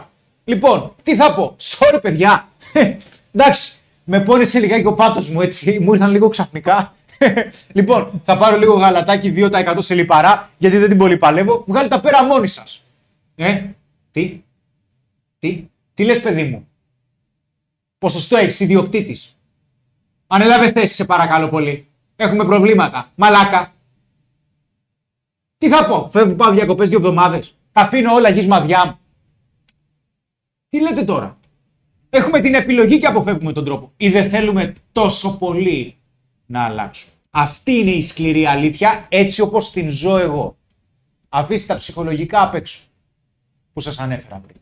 Αυτή είναι η αλήθεια που έχω ζήσει εγώ. Ποιος θέλει να αντιμετωπίζει πόνο στη ζωή του; Ποιος θέλει να αντιμετωπίζει δύσκολες καταστάσεις, παιδιά; Ποιο θέλει να αντιμετωπίζεις συνεχώς προβλήματα τα οποία είναι εξαιρετικά πολύπλοκα. Ποιος, πείτε μου έναν. Έναν. Έναν. Έναν. Προβλήματα παίρνεις για ύπνο το βράδυ και τα βλέπεις στον ύπνο σου. Ξυπνάμε κατά τις 2-3 το βράδυ και κάνουμε να κοιμηθούμε μέχρι τις 4.30 το πρωί από το στρες. Sorry. Τι νομίζεις, ότι έχει λουλουδιά; Όχι. Προφανώς. Γιατί; Γιατί έτσι εξελίσσεσαι; Γιατί κάτω από πίεση; Σε στίβει, σε στίβει η πρέσα για να αρχίζεις να βγάζεις τα κόμπλεξ σου, τους εγωισμούς σου, τις ανασφάλειές σου, τους φόβους σου, για να μπορέσεις να τα δεις εσύ και να πεις μαλάκα όντως, είμαι ζώο. Δηλαδή, α- αλήθεια, θέλω να τα αλλάξω. Τώρα είμαι έτοιμος. Ναι, δεν μ' αρέσει, όντως. Δηλαδή, δεν μ' αρέσει. Αλλά αυτό δεν γίνεται εύκολα. Πιεστεί, θα σε πρεσάρει η φάση. Για να σε πρεσάρει η φάση πρέπει να επιλέξεις αντίστοιχες καταστάσεις. Θα πρέπει να πάρεις δύσκολες αποφάσεις. Και θα πρέπει να τις στηρίξεις αυτές τις αποφάσεις. Και είναι δικέ σου αποφάσεις. Το νούμερο ένα ζήτημα που είχαμε πάντα. Πείτε μου τι να πω όταν μιλάω με μια κοπέλα. Αλήθεια. Θέλεις εγώ να αναλάβω την ευθύνη να σου πω τι θα πεις. Ούτε σε αυτό δεν θα πάρεις την ευθύνη. Σε τι θα πάρεις την ευθύνη. Πείτε μου πότε να τη προτείνω να βγω ραντεβού. Εντάξει, οκ. Θα στο μάθω. Υπάρχουν, υπάρχουν δομές. Ναι. Όποτε θες. Μα ο σκοπός είναι να κάνεις το λάθος. Αλλιώς θα είσαι κάτω από την προστασία πάντα αλλωνών. Και όταν είσαι υπό την προστασία αλλωνών, αυτοί καθορίζουν τη ζωή σου. Όχι εσύ τη δική σου. Αυτή είναι η σκληρή αλήθεια. Είτε μας αρέσει, δεν μας αρέσει. Σε κανέναν δεν αρέσει. Δεν αρέσουν δύσκολες αποφάσεις. Δεν, σ' αρέ- δεν είναι εύκολες οι δύσκολες αποφάσεις. Τι θέλουμε στη συνέχεια να αποφασίζουμε, Πού θα πάμε το Σαββατοκύριακο; Μακάρι, παιδιά, να είχα να αποφασίσω μόνο αυτά. Πού θα κάνουμε σεχ. Αυτό. Μακάρι να ήταν έτσι όλοι οι καθημένοι. Τι θα δημιουργήσει με αυτό. Τι θα δημιουργήσει. Συζητάω με διάφορους συνεργάτες μου. Μου λένε πάμε να φύγω, ρε φίλε. Πάω, πάω. Το λέμε με τους. Πού θα πάω. Πας σπίτι, θα κάνεις πάλι τα ίδια. Εντάξει. Ε, είσαι εργασιομανής. Ε, ρε, δεν είμαι εργασιομανής. Αγαπάω αυτό που κάνω. Αυτή είναι η διαφορά. Αν αγαπάς αυτό που κάνεις, δεν είσαι επαγγελματίας. Είσαι άλλο level. Είσαι. Έβλεπα μια συνέντευξη ενός πιτσιρικά 25 χρονών που είναι διάνοια στο Brazilian Jiu-Jitsu. Και έλεγε, του λέει: Κάνεις προπόνηση λέει, με ελίτ αθλητές, ε. Λέει: Όχι, λέει, κάνω προπόνηση με χομπίστες. Γιατί αυτοί το αγαπούν πραγματικά. Δεν το κάνουν επειδή πρέπει, το κάνουν επειδή το αγαπάνε. Δουλεύουν λέει 15 ώρες και έρχονται να κάνουν προπόνηση. Αυτοί πραγματικά το αγαπάνε, από αυτό θα μάθω. Γιατί είναι ανοιχτοί στο να μάθουν και αυτοί. Α, α, α- αν δεν αγαπάς τη δουλειά σου και λες, Ω φίλε, πρέπει να την κάνω, δεν την παλεύω. Υπάρχει θέμα. Για πόσο καιρό θα το κάνεις. Μέχρι να σε λιανίσει ψυχολογικά. Μέχρι να αρχίζεις να συχαίνεσαι τα πάντα. Εμείς εδώ δεν είμαστε επαγγελματίες. Μα χομπίστες. Γιατί τα αγαπάω. Μπορώ να το κάνω. Μπορώ να, βου- μπορώ να είμαι κομμάτια. Είμαι κομμάτια αυτή τη στιγμή. Αν μου μιλήσεις για κάτι που με ενδιαφέρει πάνω στη δουλειά, θα μιλάω ακόμα και ενώ με παίρνει ο ύπνος μέχρι το πρωί. Όχι γιατί είμαι workaholic, που μάλλον είμαι, αλλά γιατί τα αγαπάω. Γιατί θέλω συνεχώς να δημιουργώ ακόμα και στο μυαλό μου, ένα καλύτερο μέλλον. Αν κάνεις εκτός στη φαντασία σου, κάμισε. Μπορείς να γράψεις όποια ιστορία θες, ρε φίλε. Μπορείς να γράψεις το μέλλον σου όπως θες, χωρίς περιορισμούς. Και να δεις, είναι όντως ρεαλιστικό. Και αν είναι, αν είναι, γιατί να μην το δοκιμάσει, αφού θα τελειώσει το καλά. Το πανηγύρι είναι όλη η φάση. Θα τελειώσει. Θα τελειώσει. Πόσο μας μένει ακόμα, μου μένει ακόμα κανένα διπλάσιο; Πόσο, 40 τώρα είναι. Πο- Πόσο θα, θα, θα, θα κάνω; Θα, θα, θα, θα είμαι κουνέλι μέχρι τα 80. Θα μπορώ να δουλεύω όπως δουλεύω τώρα μέχρι τα 80. Ποτέ. Δεν γίνεται. Και μετά, τουλάχιστον να κοιτάξεις πίσω και να πεις ρε φίλε, δεν έχω μετάνιες. Έκανα χοντράδες μεγάλες, αλλά το ζήσα. Το ζήσα, δεν έμεινε τίποτα πίσω. Πάει η φωνή. Πολύ ωραία σχόλια εδώ από τους φίλους Ευχαριστώ, πάνω σε αυτά ευχαριστώ. που λες και για το, για το όλο live και για αυτά που λες τώρα. Η Μαρία Θρασκιά νομίζω είναι από τον Rock Radio πάνω, είναι παράγωγος, είναι εκεί με τον Κυριακό. Καλησπέρα σας στην ομάδα. Χρήστο, είσαι μαχητής. Ελπίζω πραγματικά όσοι ακούγονται εδώ να πιάνουν τόπο. Ε, Χρήστο, είσαι για τη Βουλή. Τέλος. Α, ο Μιχαήλ λέει: Ρε Χριστάρα, λέει πραγματικά μπράβο που ξεστομίζει τόσο απλοϊκά σκληρές αλήθειες, τι οποίε ο κόσμος δεν τολμά να παραδεχτεί. Παλεύει στον δρόμο με τρόμο. Ευχαριστώ, ευχαριστώ πολύ παιδιά. Λοιπόν, τώρα υπάρχει εδώ ένα μήνυμα από τον ε, Black Jack. Χρήστο λέει: Βγήκαν τα αποτελέσματα των πανελλαδικών και μετά από σκληρή δουλειά τελικά δεν πέρασα κάπου που με, χ- Μπράβο. κάπου και με χτύπησε αποτυχία πολύ δυνατά. Τελικά αυτό το live μου δίνει δύναμη. Μπράβο ρε φίλε, δεν πειράζει αγόρι μου. Να σου ανήκουν οι αποτυχίες. Είναι δικές σου. Να σου ανήκουνε. Μαγιά σου είναι. Και να αποτύχεις άλλες 10. Δεν πειράζει. Αυτό δείχνει ότι παλεύεις. Μαγιά. Σιγά. Και τι έγινε. Και μπορεί να ξαναδώσεις και να ξαναφάς τον παπά. Δεν πειράζει. Δεν πειράζει. Θα πετύχεις. Δεν υπάρχει περίπτωση. Θα έρθει η ώρα. Αυτό είναι. Πάρ τα μαθήματά σου. Για κάποιο λόγο δεν πήγε καλά. It's okay.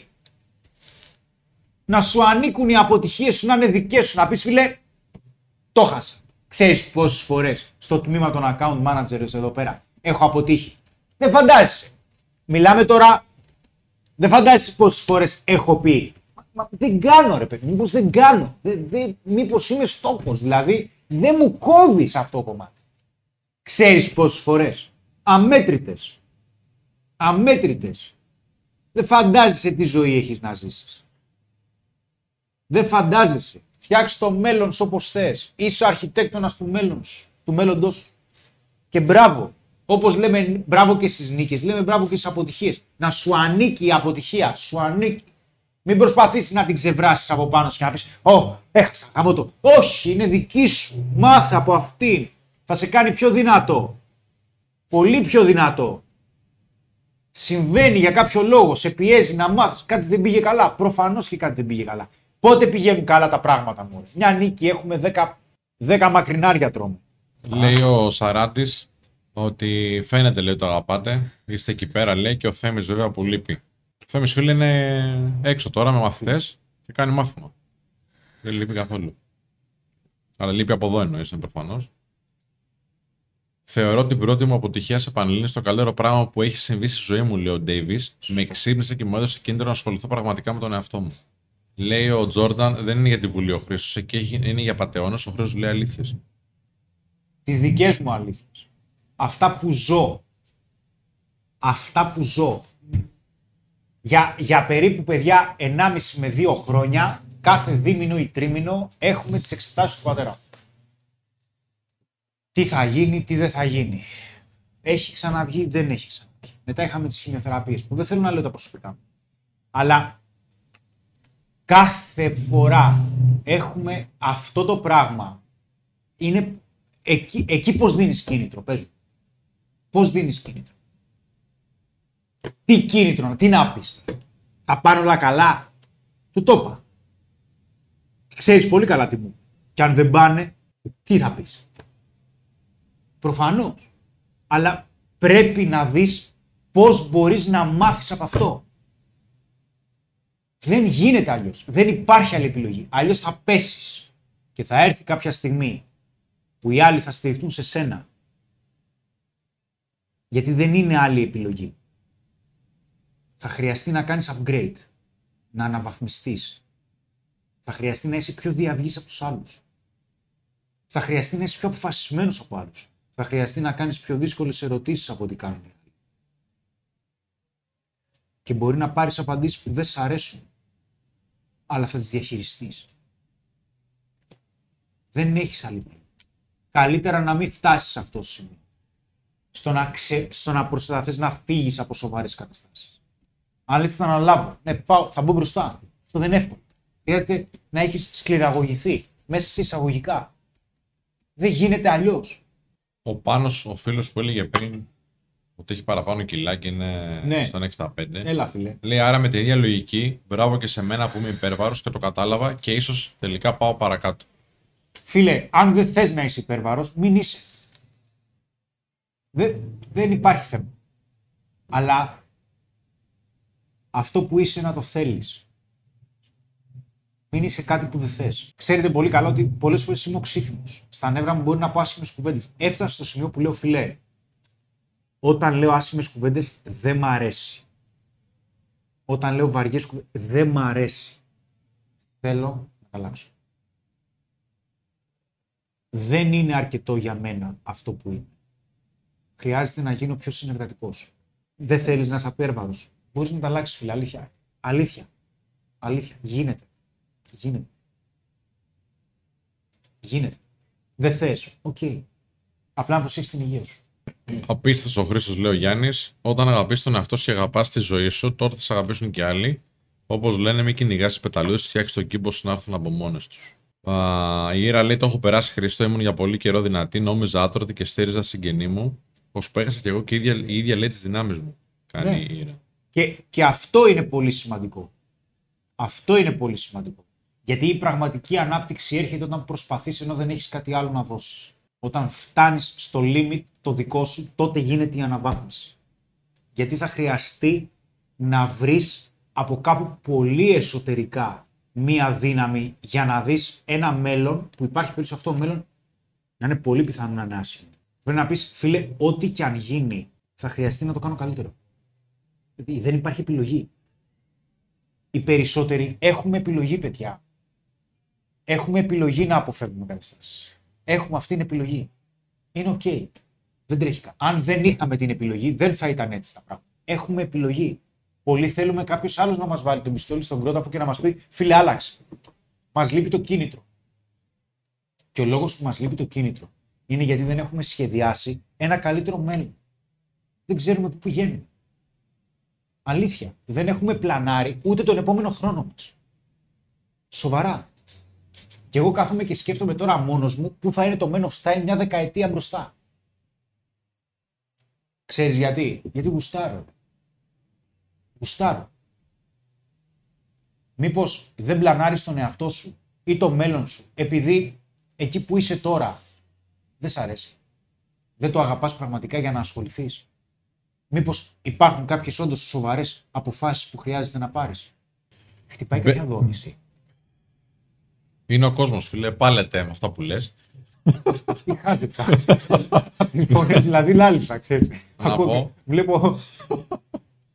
Να πω ότι καμιά φορά την ώρα που παίρνεις φωτιά και τα λες, μπαίνουν άνθρωποι που είναι καινούργοι και ίσως δεν πιάνουν ε, απόλυτα το νόημα ε, ή το πλαίσιο τέλος πάντων όσων λες. ναι, εντάξει. Και λένε κάποια σχόλια και το, τους απαντάνε οι φίλοι που είναι πιο παλιοί. Ναι, ναι, Ακριβώς εντάξει, όπως τα λες έτσι. Λογικό, λογικό, εντάξει.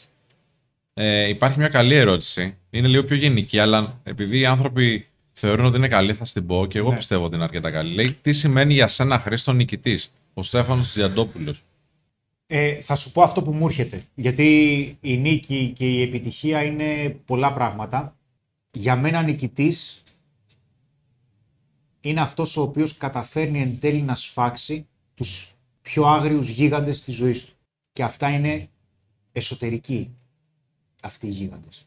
Αυτό για μένα είναι νίκη. Αυτή τη στιγμή για μένα είχα να αντιμετωπίσω και θα έχω κάποιους γίγαντες και πήρα κάποιες νίκες που ήθελα παρόλο που ήταν δύσκολες αποφάσεις με πόνο αλλά για μένα είναι νίκες το ότι έκανα κάποια πράγματα. Μένουν κάποιες νίκες ακόμα, γιατί για μένα νίκη είναι να αντιμετωπίζεις τις μεγαλύτερες δυσκολίες της δικές σου ζωής.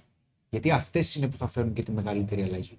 Όχι ότι δεν μετρούν και οι μικρές νίκες, γιατί μας εκπαιδεύουν για τις μεγαλύτερες. Οι μικρές νίκες είναι πάρα πάρα πολύ σημαντικό, παιδιά. Exposure therapy, εντάξει, τα έχω ξαναπεί. Αλλά δεν με ενδιαφέρει να είμαι νικητής για τους άλλους. Με ενδιαφέρει να είμαι νικητής στους σημαντικότερους φόβους μου. Θέλω δηλαδή να κάνω πράγματα που λέω «Ωρε φίλε, τι έρχεται». Και δεν είναι εύκολο. Δεν είναι καθόλου εύκολο, παιδιά. Είναι πάρα πάρα πολύ δύσκολο. Αλήθεια σας το λέω. Γιατί αυτά που λέμε τα ζούμε. Είναι πολύ δύσκολο. Είναι πολύ πολύ δύσκολο. Για, αλλά αυτά είναι που φέρνουν και τη μεγαλύτερη επίγνωση ότι είσαι ικανός, ότι αντιμετωπίζεις δυσκολίες; Βάζω ο Γιώργος 10 ευρώ με έναν tweet μεγάλο εδώ. Ευχαριστώ πολύ. Ευχαριστούμε Γιώργο, ευχαριστούμε. Λέει Ήρα, ο νικητής για μένα είναι αυτός που ξέρει σε ποιο σημείο του, στα- του παιχνιδιού να σταματήσει επίσης. Και επίσης το επόμενο βιβλίο μας λέει ο Γιώργος τον τίτλο που έχεις πει. Ναι. Για, και για να μην. Για, πες τον, για να μην νομίζει ότι θα το μεταφέρω εγώ. Πε- Ποιο, τι τίτλο έχεις πει για το βιβλίο το επόμενο; Δύο τίτλους είναι όνειρό μου. Θα τους πω και τους δύο. Το ένα είναι το Παλεύοντας με Γίγαντες. Θα ήθελα στο καλύτερο σενάριο, δεν ξέρω αν θα γίνει, να γράψουμε και κάποιες από τις ιστορίες του Men of Style, γιατί δεν μας ήρθαν εύκολα τα πράγματα. Μας ήρθαν πάρα πολύ δύσκολα. Δεν μας ήρθαν ποτέ εύκολα. Ε, θα ήθελα να γράψω ότι είναι ένα παραμύθι που στηρίζεται σε αληθινά γεγονότα, γιατί δεν έχουμε μάλλον συνειδητοποιήσει και εμείς τι έχει γίνει, γιατί δουλεύουμε πάρα πολύ. Ο άλλος τίτλος που θα ήθελα πάρα πολύ κάποια στιγμή να το γράψουμε. Μπορεί να είναι και συλλογικό όπως ήταν και το προηγούμενο. Είναι το Αναζητώντας τις περίρωε. Θα ήθελα να είναι ένα ταξίδι στην επιστήμη της υπεράνθρωπης απόδοσης. Στο πώς κάποιοι άνθρωποι καταφέρνουν το αδύνατο. Στο πώς μας αναβαθμίζουν, πώς πηγαίνουν την ανθρωπότητα πιο μπροστά. Αυτά τα δύο θέματα θα ήθελα να αγγίξω. Αυτά τα δύο θέματα είναι που με τραβάνε περισσότερο. Δηλαδή, πώς αντιμετωπίζουμε φόβους, στόχους, κίνητρο που τα μελετάω και το πώς κάνουμε υπερβάσεις. Πώς κάνουμε πράγματα που πιστεύουμε ότι ήταν αδύνατο. Και πιστεύω ότι η ιστορία του Men of Style είναι κοντά σε αυτό. Δηλαδή, ούτε εμείς το πιστεύαμε. Κανένας μας δεν το πίστευε, μας κορυδεύαν όλοι. Σπάνια κοιτάμε πίσω, γιατί είμαστε συνέχεια μπροστά και αυτά που θέλουμε να δημιουργήσουμε είναι Ω Θεέ μου, τα δεκαπλάσια ό,τι έχουμε κάνει μέχρι τώρα, άντε γεια. Ε, αυτούς τους δύο τίτλους, φαντάζομαι.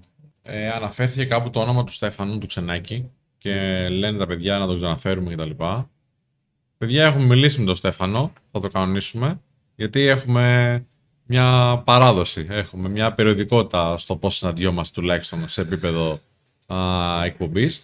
Άμα θέλετε στείλτε το κι εσείς κάνα μηνυματάκι έτσι ότι τον αγαπάμε, το ξέρει βέβαια, το έχουμε πει, αλλά στείλτε το κι εσείς. Λέει ο Γιώργος, το ότι κάποιοι αποφεύγουν τον πόνο, άρα τα εμπόδια της ζωής, νομίζω ότι έχει να κάνει και με θέμα ευφυία πέρα από αδυναμίας.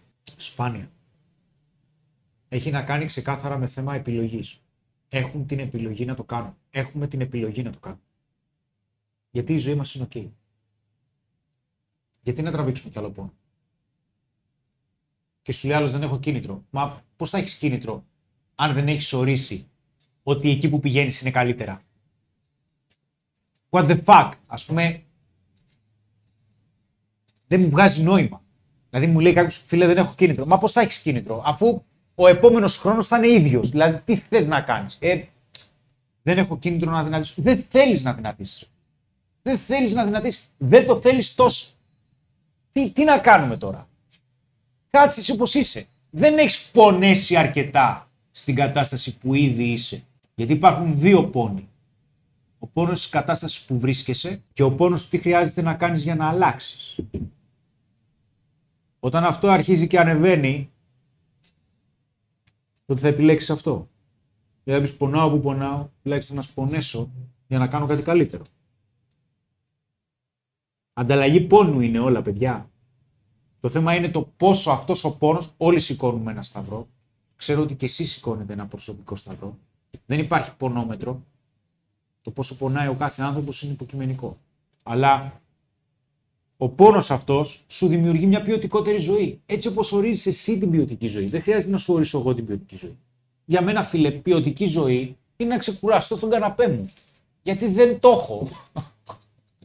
να κοιμηθώ και να πω, φίλε, αλήθεια, θα ξυπνήσω τώρα θέλω. Δεν το έχω αυτό. Για μένα αυτό είναι πολυτέλεια. Α- αλήθεια. Είναι πολυτέλεια να ξυπνήσω το πρωί και να πω τι ωραία, σήμερα δεν θα έχω καθόλου προβλήματα να αντιμετωπίσω. Ναι, αλλά εξαρτάται τι ζωή θες. Υπάρχει και το αντίστοιχο τίμημα. Για όλα. Τι ζωή θες. Απλά όλοι θέλουμε μια καλύτερη ζωή. Αν μας κάποιος μας εξηγήσει τι χρειάζεται να κάνουμε γι' αυτό, υπάρχει περίπτωση να μην το θέλουμε ή υπάρχει περίπτωση να μην το έχουμε κάνει αρκετά συγκεκριμένο. Γιατί αν το κάνουμε πραγματικά συγκεκριμένο και το δούμε Λέει ο Μιχαήλ, φαντάζομαι λέει το Χρήστο στα 80 του, να βγαίνει έξω στο δρόμο λέει και να λέει στον κόσμο. περπατάτε αργά. όχι, όχι, όχι. Και να ρωτάει όλους έναν έναν στο δρόμο. Θα αλλάξεις ρε ή θα ζεις την αποτυχία σου; Και λέει η Έλενα, μπράβο Χρήστος και σε όλα τα παιδιά για τα μηνύματα που περνάτε σε όλους μας. Και επίσης ο Τάφ λέει δεν είναι τυχαίο αυτά, δεν είναι τυχαία αυτά μάγκες, περιμένετε λίγο ακόμα. Κάτι εννοεί τώρα, μα φας αυτό που έλεγε, αλλά δεν το, δεν το πιάνω. Λέει ο Γιώργος που απαντούσε τώρα ότι δεν αντιλαμβάνονται αυτή την εξέλιξη που δεν επιλέγουν, ενώ, ενώ αυτό εννοώ έλλειψη ευφυΐας. Κάνει ο Γιώργος. Α, ε, ναι, κατάλαβα, οκ. Μιλάμε για μία αντίληψη. Εντάξει. Μία αντίληψη. Παιδιά, υπάρχουν πολύ πιο πετυχημένοι άνθρωποι από εμένα που σχεδόν τους παρακαλάω να μου δίνουν συμβουλές συνέχεια. Αλήθεια. Τους κυνηγάω. Γιατί το θέλω. Και το θέλω κι εγώ γρήγορα και εύκολα. το καταλαβαίνω. Αλλά υπάρχει ο νόμος διαδικασίας. Πρέπει να το κερδίσεις. Γιατί αλλιώς δεν θα μπορείς να το διαχειριστείς. Όπως συμβαίνει και με μια γυναίκα ποιοτική. Την έχεις, μπορείς να τη διαχειριστείς. Δεν θα είναι εύκολο. Ουφ. Λέει ο... Λένε τα παιδιά να γράψουμε και τα δύο τα βιβλία. Κατά πάσα πιθανότητα θα τα γράψουμε και τα δύο τα βιβλία μέχρι τα 80. ναι, ναι, ναι. Υπάρχει ένα time management. Ο Κωνσταντίνος Κωνσταντίνου λέει ότι φωτίστηκε το πρόσωπό σου όταν έλεγε για το βιβλίο. Οπότε, να, Θα γίνει. τι Θα σημαίνει να αγαπάς αυτό που κάνεις. Θα γίνει είναι όνειρο. Θα γίνει. Θα γίνει. Και η εταιρεία θα εξελιχθεί και το MOS θα πάει στα επόμενα επίπεδα. Είναι η ζωή μας. Θα γίνει. Δεν είναι επιλογή. Γι' αυτό παλεύουμε, γι' αυτό βασανιζόμαστε. Δεν είναι επιλογή. Θα γίνει. Θα γίνει. Θα γίνουμε τεράστια. Ο Στάθης λέει, εν τω μεταξύ λέει συνήθως λέμε να μένουμε στο θέμα, αλλά σήμερα κάμπος κουβέντες δεν είναι συνδεμένες με το θέμα. Το θέμα είναι τα φτιάξαμε και ξενέρωσε. Έχει δίκιο. ναι, ε, θα σου πω. Δεν είναι και είναι. Γιατί έχει να κάνει με το πώς αποφασίζουμε να δημιουργήσουμε μία ζωή. Το πώς φτιάχνεις τη ζωή σου, ρε φιλέ, είναι έλξη. Τι να κάνουμε. Είναι έλξη. Δεν μπορείς δηλαδή να πεις θέλω το κορυφαίο θηλυκό βιολογικά. Θα είμαι στάσιμος. Δεν θα μπορώ ούτε να μιλήσω. Δεν θα προσέχω τον εαυτό μου. Δεν θα εξελίσσω ούτε επαγγελματικά. Δεν με ενδιαφέρει. Θα αράζω όλη μέρα. Ε, δεν γίνεται. Εντάξει. Δεν γίνεται; Οι κορυφαίοι πηγαίνουν με τους κορυφαίους.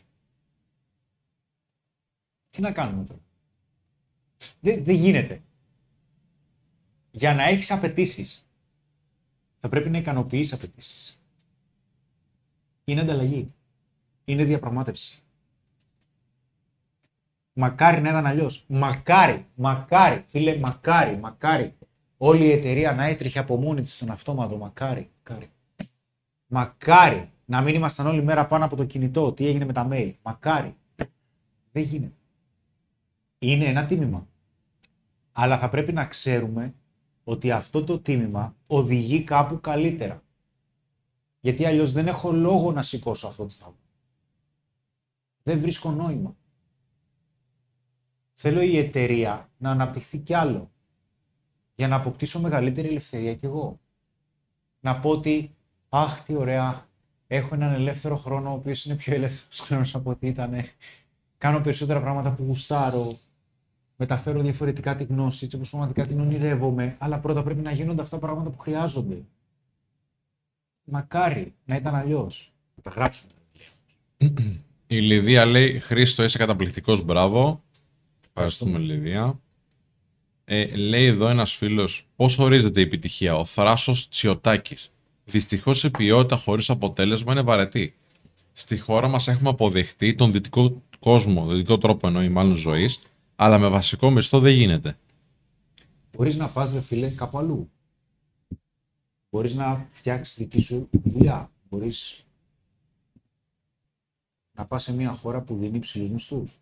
Δεν έχουμε το δικαίωμα να κατηγορούμε τα πάντα. Παιδιά, sorry. Είναι πολύ εύκολο να κατηγορήσουμε τη χώρα, είναι πολύ εύκολο να κατηγορήσουμε την αδικία, είναι πολύ εύκολο να κατηγορήσουμε έναν ολόκληρο πολιτισμό. Και εμένα υπάρχουν πράγματα που δεν μου αρέσουν καθόλου. Αλλά, όπως λένε και οι στοικοί, θα πρέπει να συγκεντρώνεσαι απόλυτα στο τι μπορείς να ελέγξεις. Όταν συνεχώς κατηγορούμε κάτι άλλο, δεν αναλαμβάνουμε την ευθύνη να αλλάξουμε κάποια πράγματα εμείς. Δεν λέω ότι ήμασταν ευθύνοι. Απλά αυτός ο τρόπος σκέψης δεν βελτιώνει. Απλά δεν θα έρθει κάποιος να μας αλλάξει ή να μας βελτιώσει τη ζωή. Δεν θα γίνει. Δεν θα γίνει. Πάνω Δαμουλάκης. Πες μας πώς θα βρούμε κίνητρο που ξενερώνουμε το παραμικρό και δεν προσπαθούμε αρκετά. Νομίζω δεν το θέλεις, ψηλό φίλε, απάντηση. αγόρι μου, δεν θέλεις, αγόρι μου. Δεν πρόκειται να σου δώσω εγώ κίνητρο. Αν περιμένεις από εμένα να σου δώσω κίνητρο, κάηκες στη ζωή σου. Κάηκες. Δεν έχεις βρει κάτι που αγαπάς ακόμα πολύ.